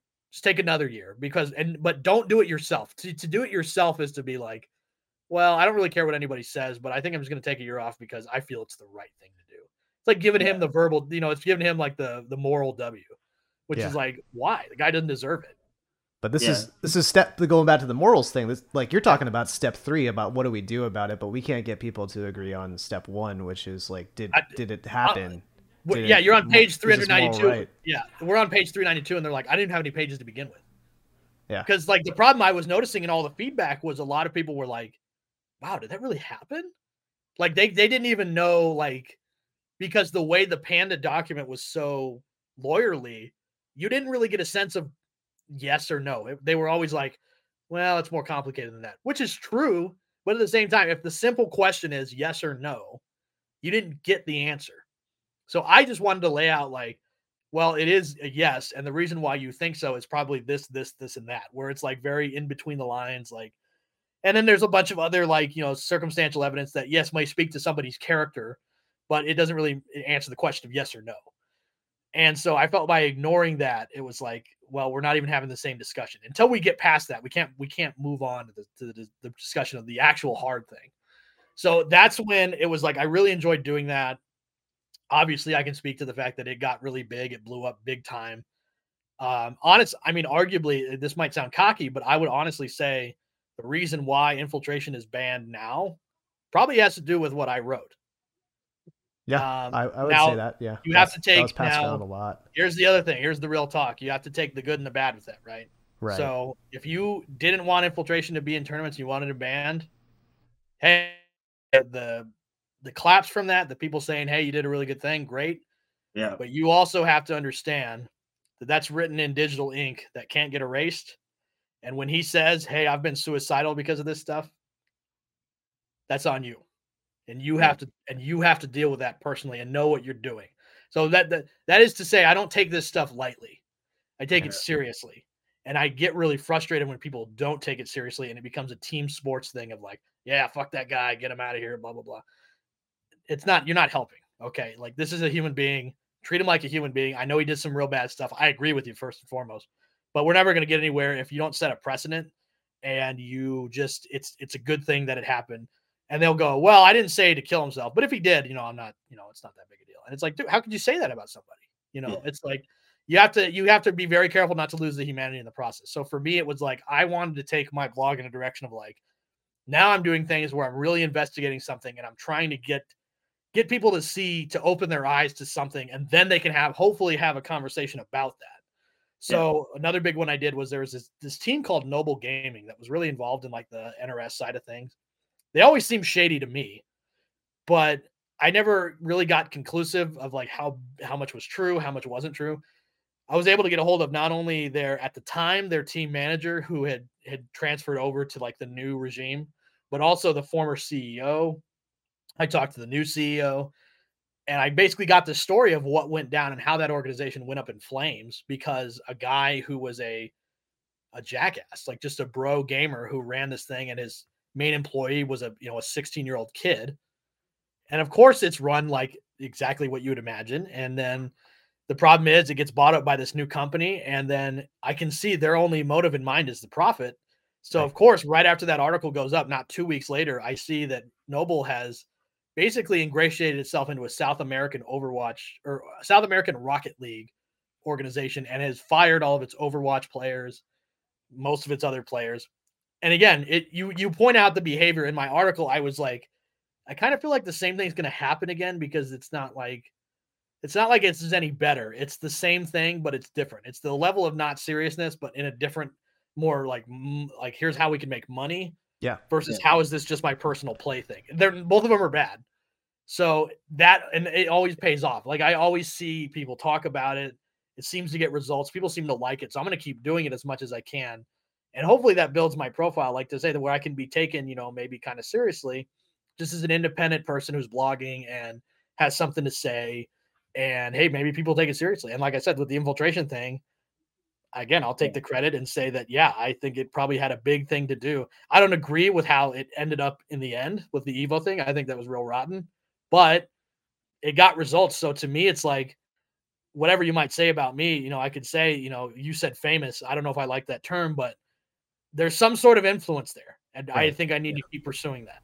I so I joke about Yeah. I joke about calling you an influencer, right? But I I Yeah. do think that like hearing you talk about the blog and the different stories that you've covered, and I, I say it like that because it feels like we're it feels like Benny and I are on the Tonight Show and we're interviewing a journalist on like as a guest right now because you're kind of recounting a lot of what that journey was like, and so I am curious because you, you spend a lot of time on these platforms talking about the idea that you have or like these these these stories and the results of them and whatnot, but I'm curious about how these impacted you as a person, like the backlash that you faced. Did you get any death threats or anything like that from from any of this kind of stuff? Um, no, like Nothing. that's the thing too. Like I have to be like so the thing about it is like, you know, it's like, oh, you took this brave stand, like you you went after infiltration.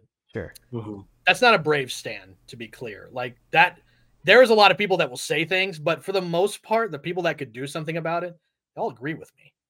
The people who could direct the most backlash towards me, they all agree with me. So it's not like I wasn't taking a stand by doing that. Now, did I get some trolls? Oh yeah. If you look at the infiltration blog, the first line is like terrible blog faggot, why are you so fat? You know, all this it's just name calling, name calling, all this stuff.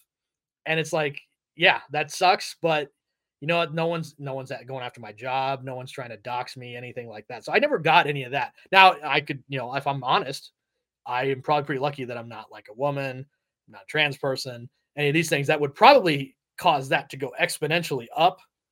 But I can honestly say that I don't think a lot of the positions I take are necessarily controversial. What they Yeah. do is that they challenge what people's the like the mainstream kind of narrative about something and it makes you want to think about it in a different way. And I'm not trying to like I don't want to be I don't want to stick my thumb in necessarily people's eyes, but sometimes you just do even though you agree with them. Like the thing about the infiltration thing where I just I disagree with how Evo handled it. I like all the people involved. I think they they honestly want to do a good job. I just don't think they did a very good job. So if I'm not honest about that, then I don't think I'm being a very good friend or whatever you want to call me, a friend, a confidant, a responsible person with a public platform, whatever you want to say. Sure. So my whole thing is like I don't I don't necessarily feel the backlash like you said uh, what I talk about with the infiltration thing, especially more recently, like in the past, like during the pandemic and stuff like that. I I had more time to think, as we all did, Sure. and you you understand the weight of when you kind of are you know tearing down a person in public um, in digital ink that you could Google anywhere, and when you get cited in like a Kotaku article about him, Mhm. it's you have to take the good and the bad. You have to understand Yeah. that like that's someone's life that you've probably personally contributed just harm, where they're never going to get over this, right? Like n- n- personally feel bad about it. They can do quote unquote the work or uh, uh, what do they call it? Be accountable or whatever. It doesn't matter. It, it'll track it'll track them the rest of their life.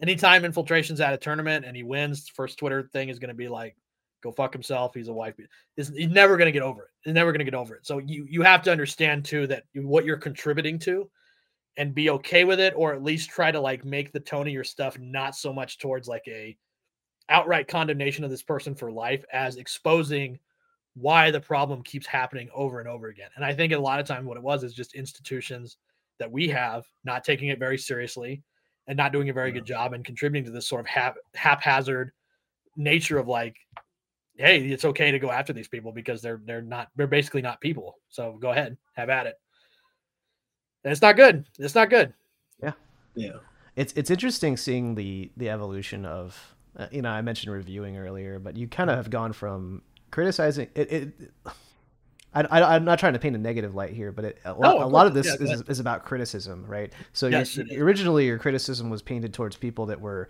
being selfish and taking advantage of other players, like the mm-hmm. like tos and whatnot. Yeah. And then it started going towards people that were doing uh, morally incorrect things, like like like the infiltration case.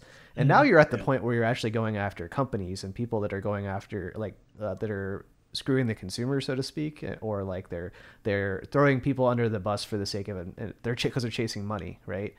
And chasing money, or like just you know, kind of any sort of cultural clout, or they have like, because you know, it's very in vogue to be have the moral high ground.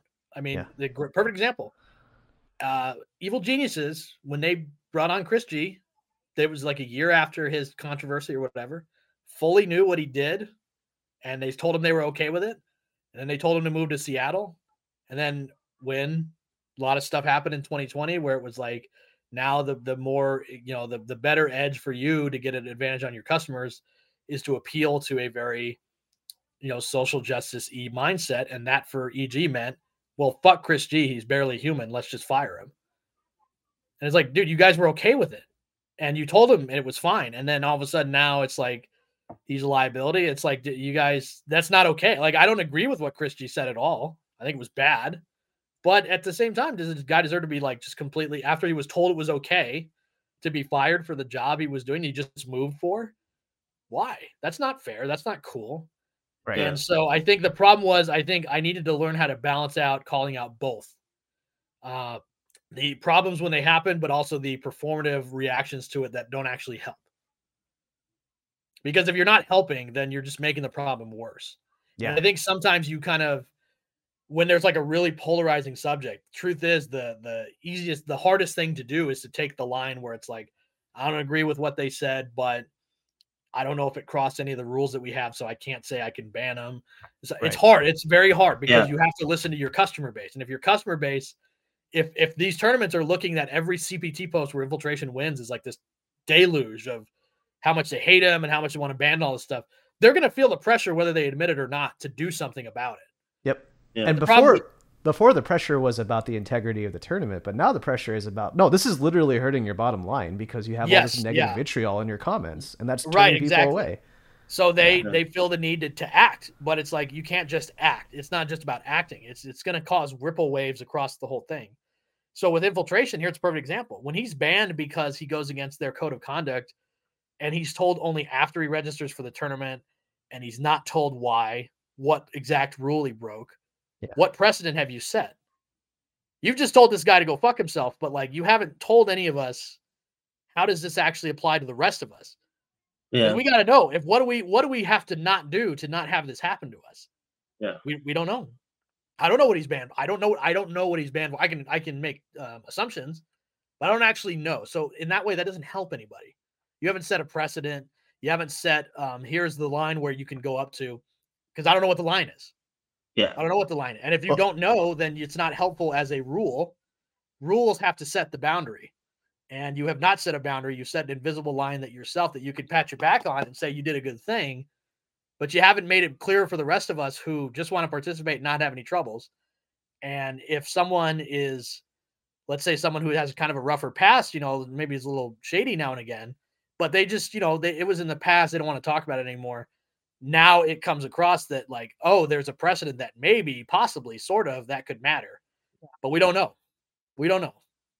That's and the other thing is that a lot of this comes at the height of, of cancel culture and how that how that impacts our, our world today outside of fighting games. Like cancel culture is a global thing, right?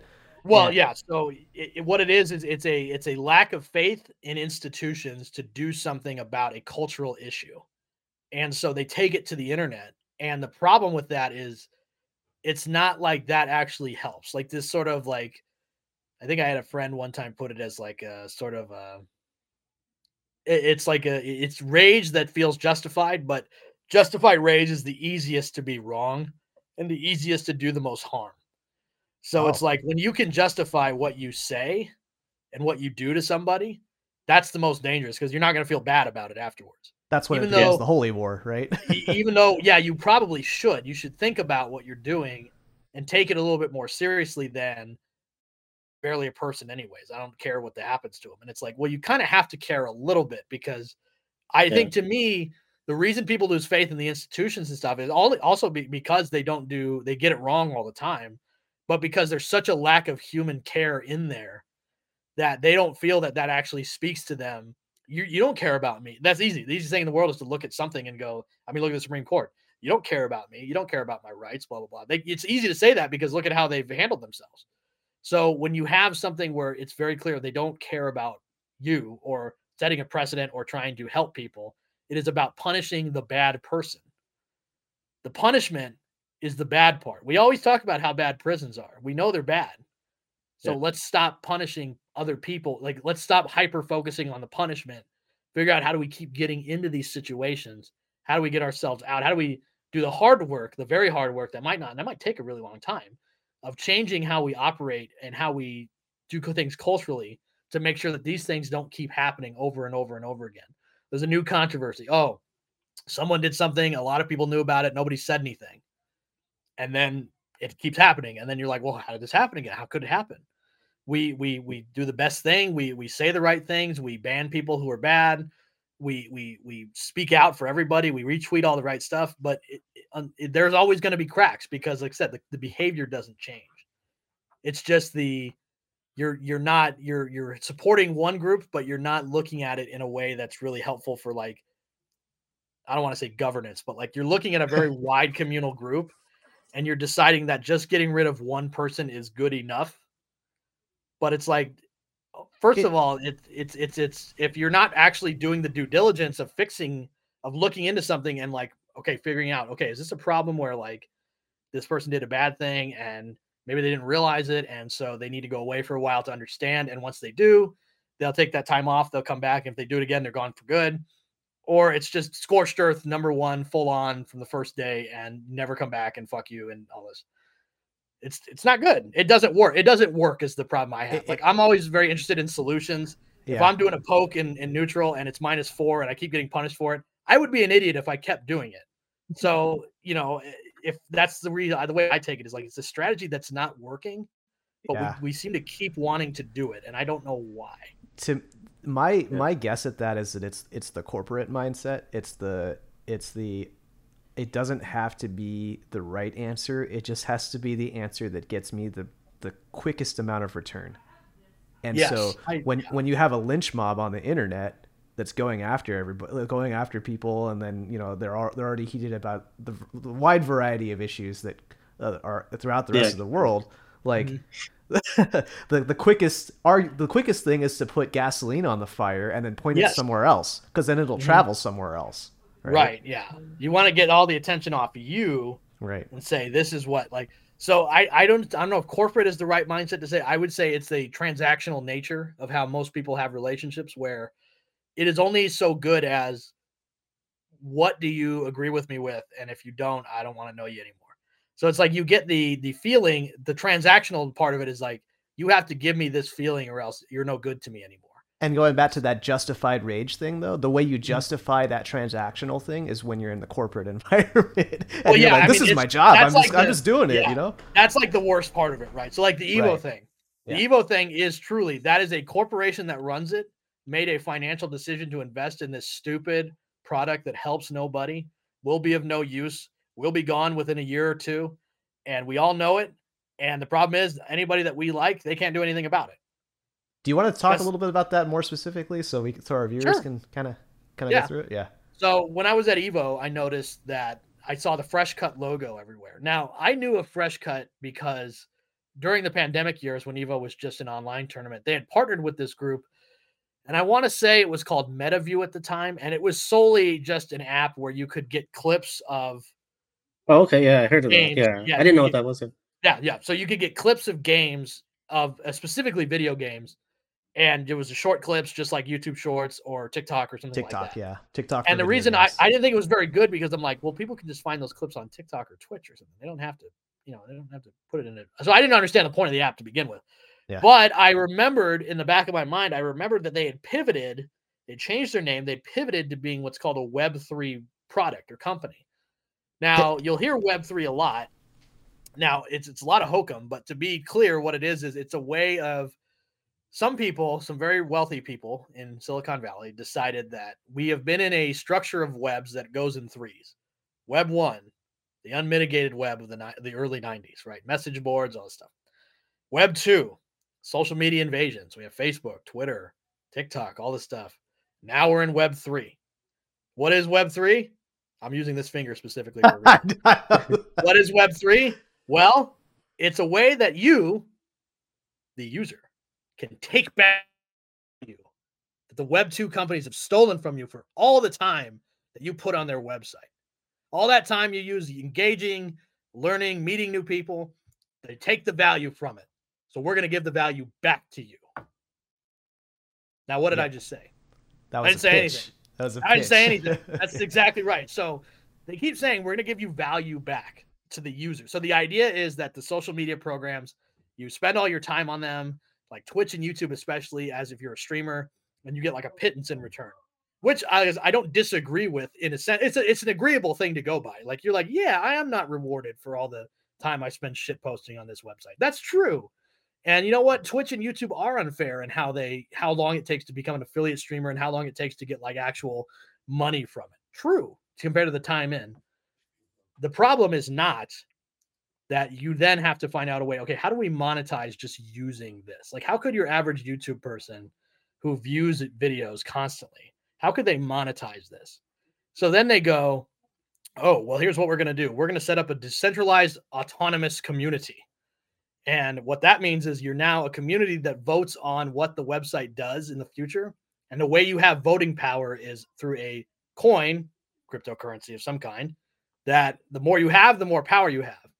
Somehow this is more democratic. I don't know what democracy they've been studying, but somehow it's more democratic. I don't understand.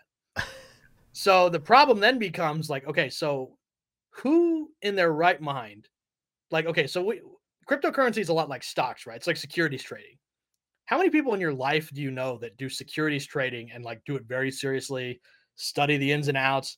You probably know like two or three people, even as an adult. So imagine who wants to do that for like everyday things like watching a video, watching a five second video, playing a video game. Who wants to enter into a, a complicated financial transaction with a really strict risk reward calculus as to what you're going to get back? That's something that exists in like the coke fueled minds of like Patrick Bateman in the 80s. That doesn't exist to anybody that I know. it doesn't speak to these people, but somehow, you know, when you have a lot of money, you can convince people that it makes sense. So what Freshcut is now is an app where it's the same kind of, in my opinion, pointless short clip gathering thing that pretty much relies on you having a YouTube or Twitch account that's kind of popular to begin with. Then what you do is for liking things and for creators for sharing content, they get this coin called FCD coin. And the more they have of it, obviously, the more it, the less of it is on the market. That's the better. Obviously, scarcity drives what it's worth. Value, and uh, yeah. cryptocurrency Yeah, can only be valuable when it's scarce. The reason why it's scarce is because it, it- there was a billion coins minted. Half of that was given to early investors, yep, that's how they made their money, right? which is segued several ways away from the development of the app through the Cayman Islands. I break it down in my article, but basically, Fresh Cut, as you know it, is actually like five or six shell companies, where one is in the United States and actually makes the app. The others are all in the Cayman Islands, the British Virgin Islands, where there is no taxes, no tax laws. You can't get in trouble for trading what is basically an unregistered security because you're not in the United States. And then the coin is all like half of it is in the safely given to private investors like Endeavor, who owns Evo through their company RTS. RTS is a shell company of Endeavor. So Right. Endeavor owns that. And then they own uh, a big stake in this fresh cut thing where they're promised a certain amount of coins after like a year or two. And so the whole thing is exists just to get the value of the coin up. So the investors can make their money back on the investment by selling all the coin they get in like a year or two. Yep. So it doesn't matter that the app is bad or that it has no point or that it is buggy and it doesn't seem to work very well. It's That's not literally really just the- not driving the currency. That's yeah, that's really not the point. The point is the currency. Yeah. And the problem is it plays into like very basic gambling practices. Like if you're on there, you want to maximize, you want to min max how to get the most coin because the coin's going to be valuable. So you've got, and if you're a streamer and you're trying to make ends meet, the whole point, the whole pitch of it is like you can make more money than you would with Twitch or YouTube. So you're going to game the system as much as possible, right? To get as much coin. So it feeds into like the worst of like gambling. And then it asks you to play the stock market. It's, it's, it's so fraudulent. It's so This is- blatantly unfair. This is something that happens with NFTs as a whole. NFTs that- are the exact same thing, right? Yeah, Yes. people- NFTs are in the crypto. Mhm. It's like the crypto umbrella, and NFTs are right underneath it. right where it, what they'll do is they'll they'll take the this mint they'll mint the tokens right and then they'll Mm-hmm. they, they will uh, deliberately sell them at higher prices to to their buddies and then drive the price up Right. uh, That's what happened. right The big, the first big NFT was what Beeple or whatever, which was like digital art. Yeah That guy talked it up and sold it for like six million or whatever. Yeah. Just he just said that, like, oh, it's worth six million, and then someone bought it. Yep. And so, So now it's- because someone bought it. That's the value of it. Yeah. So the whole thing is now also because there's no regulation, these things get completely overboarded. Like OpenSea or whatever, where the NFTs can go, it's absolutely flooded with NFTs. The market gets so saturated with this stuff because there's no way, there is no like accounting for taste or accounting for if it's legitimate or not. It's just we need as many people possible. Then the other problem is it's all based on Ethereum. The Ethereum cryptocurrency, the problem is the way it works is the fees for actually getting Ethereum go up when so many people are using it. Yeah. So you're not just paying the Ethereum price, you're paying the gas fees. Basically, that's what they're called that go with it. So it's like hundreds of dollars sometimes just to make the transaction to begin with. Yep. So it's it's a, it, I always tell people in the article I said we we have the the SEC for a reason. The same thing happened in the 1920s, but with actual stocks, and people lost a lot of houses, and we had this whole thing called the Great Depression. I don't know if you heard about that, and it mm-hmm. was based on people selling securities by buying them on credit and doing what are called Ponzi schemes, which is where people on the top make money, and they make money by having people on the lower end invest in it. And that is exactly what cryptocurrency has become, despite you know the lofty things people want it to be. They want it to be an alternative currency. They want it to be escape from like bank control and all this stuff. But the problem is, it, it, when you don't have any regulations, all that leaves it, all it stays are the thieves, I, I and that's what we have. I can speak from a tech background too. Is that throughout the Mhm. decades that I've been in the field, um, like you know, apps like startup companies early on were all about making apps, and Yes. you what you did is you started with some big idea that was aped from uh one of the big guys like Google or Facebook. So everyone everyone said I have an app and then the next uh, big idea is going to be fa- it's going to be like Facebook but for X. And what you do is you take that big slice and you narrow it down and you make it a like a, a, a more narrow audience. Justin TV did that. Justin TV was Yes. like, uh, we're going to take our big audience and we're gonna, we're going to say we're going to be the streamers, but we're going to get killed by YouTube. So we're going to go and we're going to focus on gaming, and that's what Yes. they did. And so a lot of times people are like, let's take social media experience and then and then let, let's make it for Christian people, for cats, for for uh, uh, uh, gamers. Yeah. And then that's and then now now it's the model has turned into all right. Well, we can't actually sustain. Oh, we're gonna we're gonna take that social media and then we're gonna Yeah. sell ads and we're gonna do all that that that model right. We're like if if the product is free, then you are the product. That's what a mentor of mine always told me. Mm-hmm. Um, so LinkedIn's like that's all the social media stuffs. And then now it's like, okay, well, we can take that and turn that into a smokescreen for I'm going to drive a currency up in the background. Yeah, of drive- course, a hundred percent. So the problem then becomes, like you just said, the idea used to be you make a product that's make something that somebody wants. That used to be after the dot com bubble burst. That was the thing, right? So the Yeah. problem then became you had things like Uber um, and like WeWork, which they don't make money. It's something people want. It's just they don't know how to make money off of it. It, it only exists because of the stock market, right? So then it was like now the new thing is make something that like three people want, but make it so that everybody might seem like they want it. Yep. This it's in no way like uh, a, a, uh, a natural growth of you know, oh, we moved on from social media to now you make money off social media. But it's like the make money part is just basic user engagement with it. It just turned user, back into a cyclical thing where they went back to turn going to Ponzi schemes and pyramid schemes, which is really like let's we, let's have yeah. our faux faux intellectual conversation about what value is and talk about yeah. gold again, right? yeah, well, it's it's like it's like being on the gold standard, and it's like, well, we we we abandoned the gold standard for a reason. Do you have a counter argument to that? And they're like, yeah, it's you can't. Inflation is bad. it's like, well, yeah, okay, great. That's a good, you know, fine. But do you have an answer? I'm asking you, do you have an answer to that? And the, I think I notified in the blog too. Like the problem with cryptocurrency is it comes from a very, very heavily ideologue background.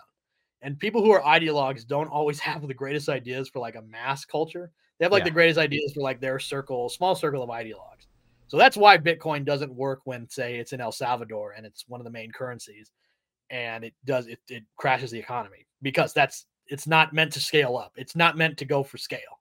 But somehow uh, Silicon Valley has convinced itself that the next big thing is to scale it up to the size of Twitter or Facebook, and it's yeah. obviously not going to work. And with the FGC specifically, we saw the only one we had before was the esports ecosystem, which was Lapchi from Canada Cup. He did mm-hmm. that, and it was yep. very obviously a scam to make money yep. for him. And he got a bunch of people to push it, and he changed Canada Cup to be at part of a convention center, and it was terrible, and everybody hated it. And then all of a sudden, the coin doesn't exist a year later because oh look, well we made our money we could, and we're gonna pull out now. It's like yeah, of course. It's this is the exact same thing, except now it's like let's have a thing that's even more obscure that it's about crypto. Because, like I said, a lot of people look at that ad and I don't think they understand it's for like a cryptocurrency. No, not that at that's all. Such a yeah, they don't know that. Right? Yeah. Because um, you could technically use the app, but you don't have to engage with the crypto part. But the crypto part is what makes it work. Right. So that's the part. That's to. the part that's driving them. Like that's that's driving development. The value. Basically. Yeah. Yeah. driving value. Yeah. I'm, my corporate. Yeah. That's the other thing is like my my corporate background is is uh, giving me what's the value here. Yeah. Yeah. Exactly. And it's like, well, the value is nothing. The value is when in what you make it because your currency has no value other than what like like if Bitcoin crashes tomorrow, which it could, yeah. Your coin's not going to have much value much longer. I'm telling you that much. Yeah, basically what drove it up the first time was, yeah. hey, look, I, I, some ransomware happened and took a hospital hostage, and suddenly Bitcoin is a thing, right? Yeah, and then like, or the stable coin that you because you don't buy FCD like when you buy it on an exchange, you yeah. don't buy it with money you exchange your money for a stable coin like Tether or whatever, and then you buy cryptocurrency. But when those stable coins go below a dollar, or when they ask you, hey, what's backing all that that stable coin you've got out there? And they're like, well, I mean, look, man, it's a secret. And if we give it away, everyone's gonna find out. That doesn't give it a lot of confidence that there's anything there, right? So it's like no, but that's I, that's that's a Silicon Valley angel investor pitch. hundred percent, and that's how it works, right? Yeah. That's exactly how it's an angel yeah. investor, which is what Endeavor angel investor to this product. Yep. Yep. So or, like they uh, have to to the layman, it would be like you know when you want to like, hey, this this organization's giving away free Disneyland tickets if you go and listen to a pitch for for a timeshare.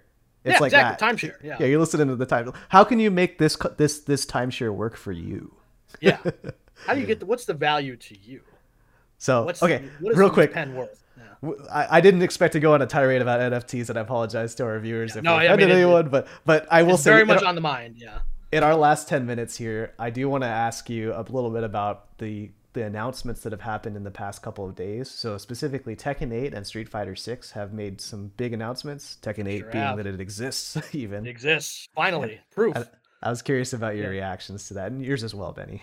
Right. Well, so I was live at Evo when they announced Tekken 8 and I say announced, oh, yeah. I mean if you were in the audience, you could hear the audience deflate. Yep. There was no announcement. Yeah, we were now, all sad. Yep. yeah. So my my honest thought is because Sony, you know, also owns Evo. My guess is they said we're going to be doing a showcase in a month or so. Can you hold off? It's Japanese developer focused for PS5 exclusives. Can you hold off? And they were probably yeah. like, yeah, sure. So they just wanted to show a little teaser, and I understand that, but it, it was a little deflating. Now, having said that, seeing the trailer, hey, it looks great. Yeah. Obviously redone from the ground up. No more of the Tekken 7 engine, which is the Tekken 5 fucking engine. Um, and they're trying it looks like they're trying to keep it pretty close to what it was before. Um, and you know, maybe Harada won't lie about the rollback this time, and maybe it'll actually have rollbacks. I'd be excited for that. Um, I like Tekken. I like Tekken a lot. I was um last tournament I entered uh, at a local was for Tekken 7. So I like Tekken, and I very much would like a new game to play. Tekken Seven's pretty old now; it's about eight years old or whatever. So yeah, ironically, Tekken Eight, you know, and then of course Street Fighter Six. Um, I think it looks great. I actually played it when I was at Evo. Yeah. Um, it, it's definitely a very chunky game, and yep. you can feel one of the things I was critiqued about Street Fighter Four was I hated the way like the jabs sounded. It yep. just sounds so like about. lame. And you heard them but a the, lot. yeah, Street Fighter Six, they're super chunky, and because there's no priority system anymore, you're trading all the time. And the trades actually you notice it in the game. They're so chunky, right? So it's like there is that feel of like it, there's there's weight to it. I think a lot of the ideas are really solid. Obviously, I like MK11, so I like the idea of a meter that constantly refills over time and starts full. I think yeah. that's a great idea. I like the idea of a super meter just being there to be a super meter. Um, the parry thing I think looks pretty cool. I just I like a lot of the ideas. I think the design obviously this is unlike Street Fighter Five where it was like I don't kind know of milk toast.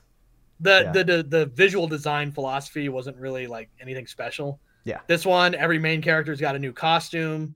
It's we're not going back to the same costume as before. Um, the the style of it is very very set in stone and unique, and they're definitely got a vibe they're going for. So I love it. I think Street Fighter Six looks really impressive with all the World Warrior characters, even though I'm sick of seeing them now, just like everybody else, they still have something to do, something cool to look like. So I'm all for it. I love the Street Fighter Six announcement today. Nice, nice. Benny, how are you feeling about about those two announcements? Uh, Tekken, uh, I'm kind of like, I mean, I, I thought the trailer looked really good. Uh, you know, um, I played Tekken here and there pretty much from the beginning, and I'm really kind of interested to see if they're gonna do like really kind of change how it plays.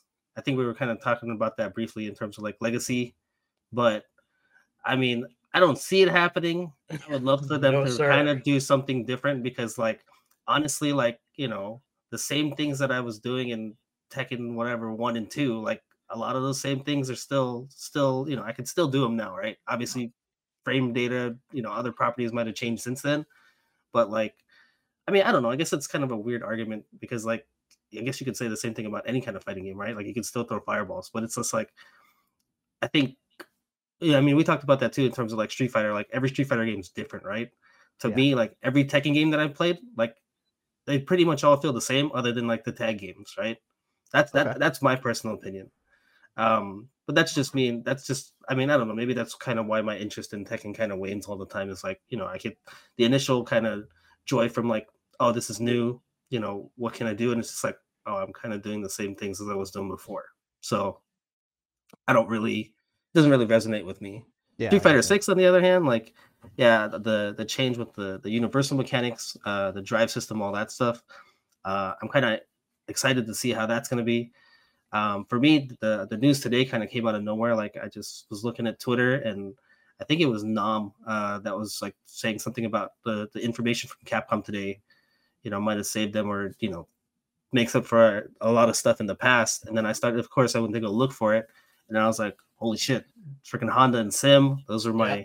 My, yeah. my mains from four and five. your announcement today, yeah, man. And, and I was just like, this is what I've been looking for, right? Like, you know, the leaks, you know, I you know, the leak roster was out there, but still I'm looking forward to seeing how the, the, the reveals are and the characters and their moves and stuff. And to be honest, like for me, Honda was a little underwhelming. Like, I don't know, I think his face looks kind of weird. And then his move set is kind of like, eh, it's okay. Sim, on the other hand, like when five came out and the beta came out, or I mean, when they revealed Sim in five, like I didn't know who I was going to play, right? And then when they revealed him in five, like his look, his everything that he did, I was just like, I was super hyped, and I was like, this is the guy I'm going to play. And a lot of like, I think it was you, you know, Scott, everybody else was kind of like, really, you're going to play Sim? Yeah. And you know, in a, in a way, it, it works. Still out. like, that, man. I, I, had I had a ton of fun playing him, and yeah. then like I kind of have the same feeling when I saw the trailer when I saw his reveal for six because like, you know, it's it's a lot of the same stuff that I that I saw in five in terms of like you know the typical teleport mix-ups, but then like he's got like that downward fireball now.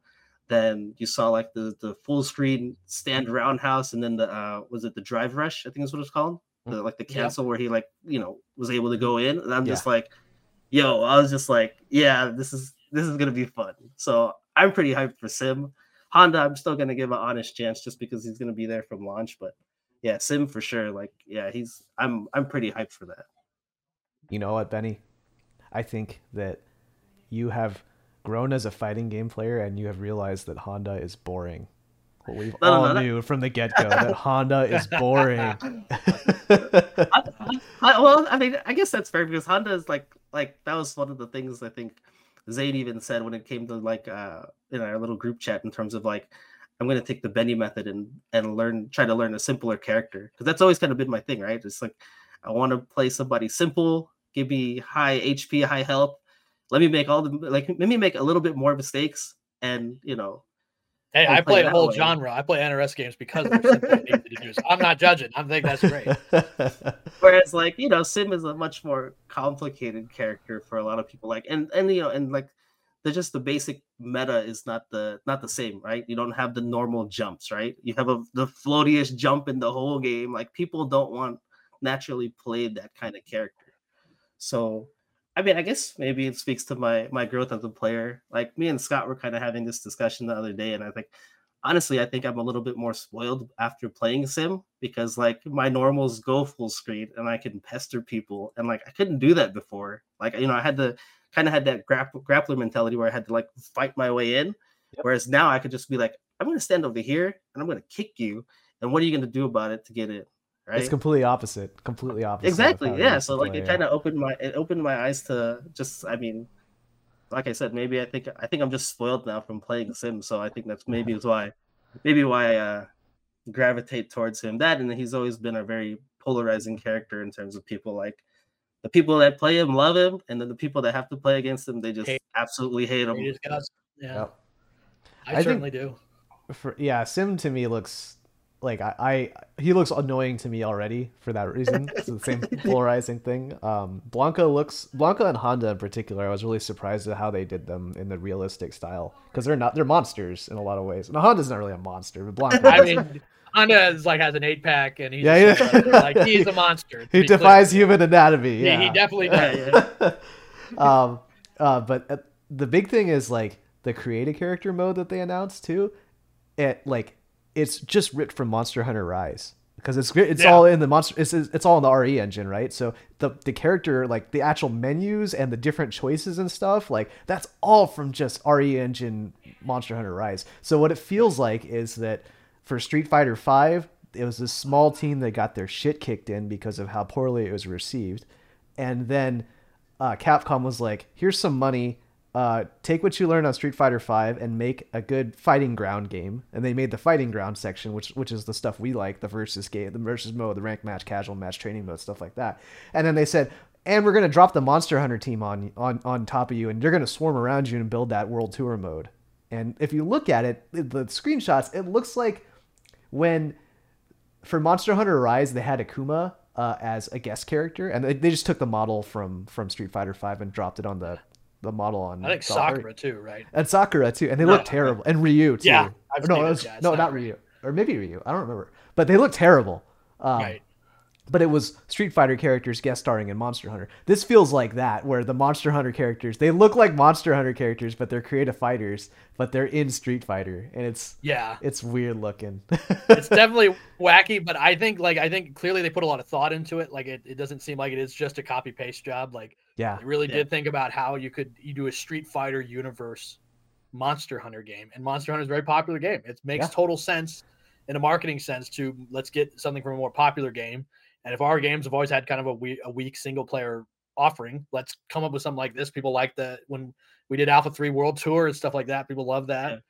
And so yeah, makes total sense to me. there's there's the ideas angle, but then there's also the implementation angle where it's like we can also just reuse this stuff. It was already built, and so we got to Oh, we got to retrofit it and stuff. But it, by and large, it seems mostly intact because they looks it looks so much like like the the camera angle looks like a Monster Hunter game. yeah, It when they showed a close up of like what the faces look like, they're very realistically done. I'm like, that is Yeah. that is looks like from another game entirely. yeah yeah Yeah. Yeah, I think my biggest worry, because you linked me the like the uh, the PlayStation blog, Yeah. and I saw I noticed something in the in the terms of like the costumes. It said different gear affects your strength and stats, and like I know in Tekken, I'm pretty sure like Tekken Seven, it doesn't like it doesn't do- it doesn't do that at all. It's just strictly cosmetic, right? Like Yeah. whatever whatever stuff you add to your characters. Yeah. So most when I them, when. I when yeah when I read the different strengths and stats, it makes me think back to um Soul Calibur. I think um, I don't know which one it Oh. was Yeah, because So- they, they did that. Was it two where they like yeah, you use like Soul costume Calibur, stuff? Soul Calibur two pl- through four had a lot of that customization stuff. I, I to me, it, Injustice two has like the gear where you could use that in a different mode, a gear only mode where you could use gear and Yeah. you'd have a bunch of wacky stat increases and stuff like that. So yeah, I've seen stuff like that. Yeah, I think I don't know. I think that's my biggest worry because like I remember playing Soul Calibur 2 online and just seeing like the the weirdest kind of costume designs because it's like people had like these like hairy like leggings and like arms and then they combined it with something else and it was literally just for stat buildup. So it's just like because I remember like not even noticing it until like somebody had 200% health, right? Like I'd get rid of the life bar, I thought I won, and then I was like I see another life bar and I was just like hold on, why does he have 200% health? And it's like, oh, Yeah. because he's got all this stupid stuff on. So Luckily nowadays they will separate it out. Like I know you- in we- we know MK11, yeah. yeah, ranked is only you you can only do ranked can only have regular stuff. Like it can't you can't do the, the wacky the wackiness. You know. what I want to see because like because now we're at the point where if they if those items augment the character, change the character in a certain way, and in Street Fighter Six they announced that you learn Shoryuken or spinning bird kick or Hadoken from different characters. Yeah. Um, I want to see a roguelike, like a deck builder roguelike. Yeah, where, that'd be great. Where like you have a build now where, where it's like, okay, I'm gonna take Dragon Punch and, and Fireball, and I'm gonna run through five or six levels and see how that fares. And then after that, I'm gonna swap out my Fireball for a Boom instead. And then like and then and then I, I finish the run and then I'm gonna start over and I'm gonna try a different, completely different character with an SPD. And, and, and like Yeah. it, what it's it's so like it's fun for for the creative lab monsters that want to try new shit but it's also good for new fighting game players that are like i want to try a different archetype because it's a run as opposed to i'm picking this character for life you know Well, Uh, and you saw in the trailer there looked like a part of it that looked more like Final Fight, where it was like a side-scrolling kind of view. Yeah. yeah And I yeah. wonder if like that's exactly right. Like you could do something like a mini Final Fight, maybe like six, seven levels or whatever, and you run through it with like your build or whatever, and you could swap it. Maybe you meet Ryu halfway through or whatever, and he can he can teach you new moves or whatever, yeah and just keep doing it like that. I could see that being very addictive for a lot of people. i don't know if they're gonna do that but like Yeah, I the. I, the concept of like learning moves and then incorporating them into your character as a custom character like that it like it, it leaves it lends itself to the concept of a build and uh, that opens up all these different things for content creation for the community to experiment with for videos stuff like that Look at like Elden Ring, right? Elden Ring, you know, the, the brilliantness of Dark Souls, Yeah. it's like a roguelike, but it's also like your average action game. So it's like Yeah. you kind of get a mix of both people who Yep. love it. And so yeah, that's definitely uh multi multi genre mixing is like the key to the game, right? Without ever knowing it. So Yep. yeah, maybe they do do something like that. That'd be cool. Cool. yeah, I mean, I, I mean, it'll, we'll see. I mean, I could definitely see them doing something like that at this point. Like, I mean, with the amount of content that they're putting out there, like, I honestly wouldn't be surprised if they did something like that. So, I mean, in the future yeah Yeah. yeah, I- exactly. also like uh we didn't even talk about the beta they're announcing they announced the beta yeah, I already signed up for it. october Yeah, that's yeah. next month dude Yeah. like, Yeah. maybe this game's coming out uh it probably won't come out this year but i bet it'll come out I'm, early. I'm thinking early next year. I'm thinking February, February? Yeah. March. Yeah, that was that's my that was fiscal always my thought. Yeah. Yeah. Coming out soon. I mean, it definitely looks ready. Like it doesn't look like they're, you know, oh, we st- we're still kicking around the concept a little bit. Like no, it looks like they're ready to go. yeah i agree i think this is all marketing Yeah. at this point Oh yeah, of course. And I mean, MK11 took that route right. Like it got announced, and then in December, and then I think already by it was ready to roll by like maybe early the next year. Like they got it rolling really quickly, and they just wanted to market it all like, Yeah. oh, slow reveals of stuff we already have put together and everything like that. So yeah, I think that's great. The future of fighting games looks really bright. I mean, I said that in my Evo blog because I was emo about the event, but the truth is, you know, we won the rollback war. we did And any game that Yeah. comes out without it is just now everyone knows it's a loser. Yep. And so everyone wants it. And then all the games look great. So you have like KOF 15 just came out. They're gonna announce they announced a new Garou, Mark of the Wolves coming out, yep Tekken 8, Street Fighter 6. Uh Guilty Gear Strive is doing incredible numbers for what Yeah. it was. Yeah. So the future is extremely bright. Um The even games legacy coming out- games legacy games are having resurgences Samurai Shodown is getting too. rollback, you know. Yeah.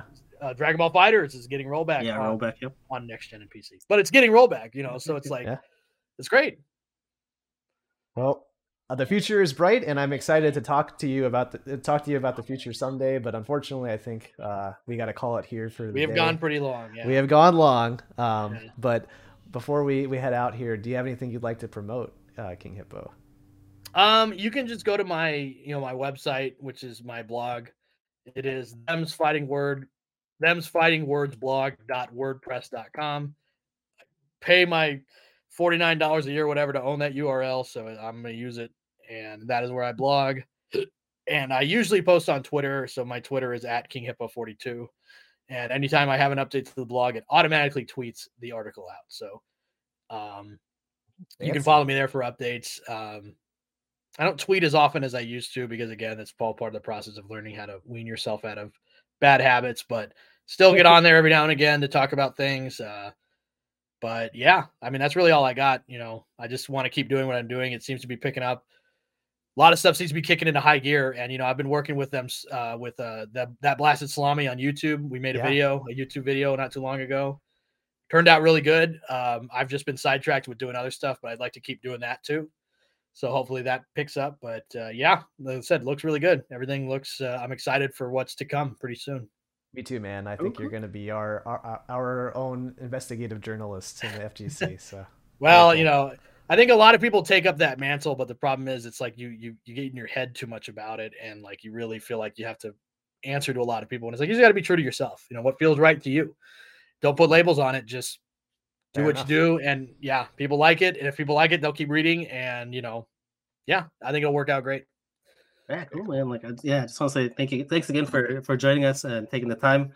Um, for everybody that's uh, tuning in, uh, we'll be live again next Thursday um, our guest next week is going to be Ninja Nam.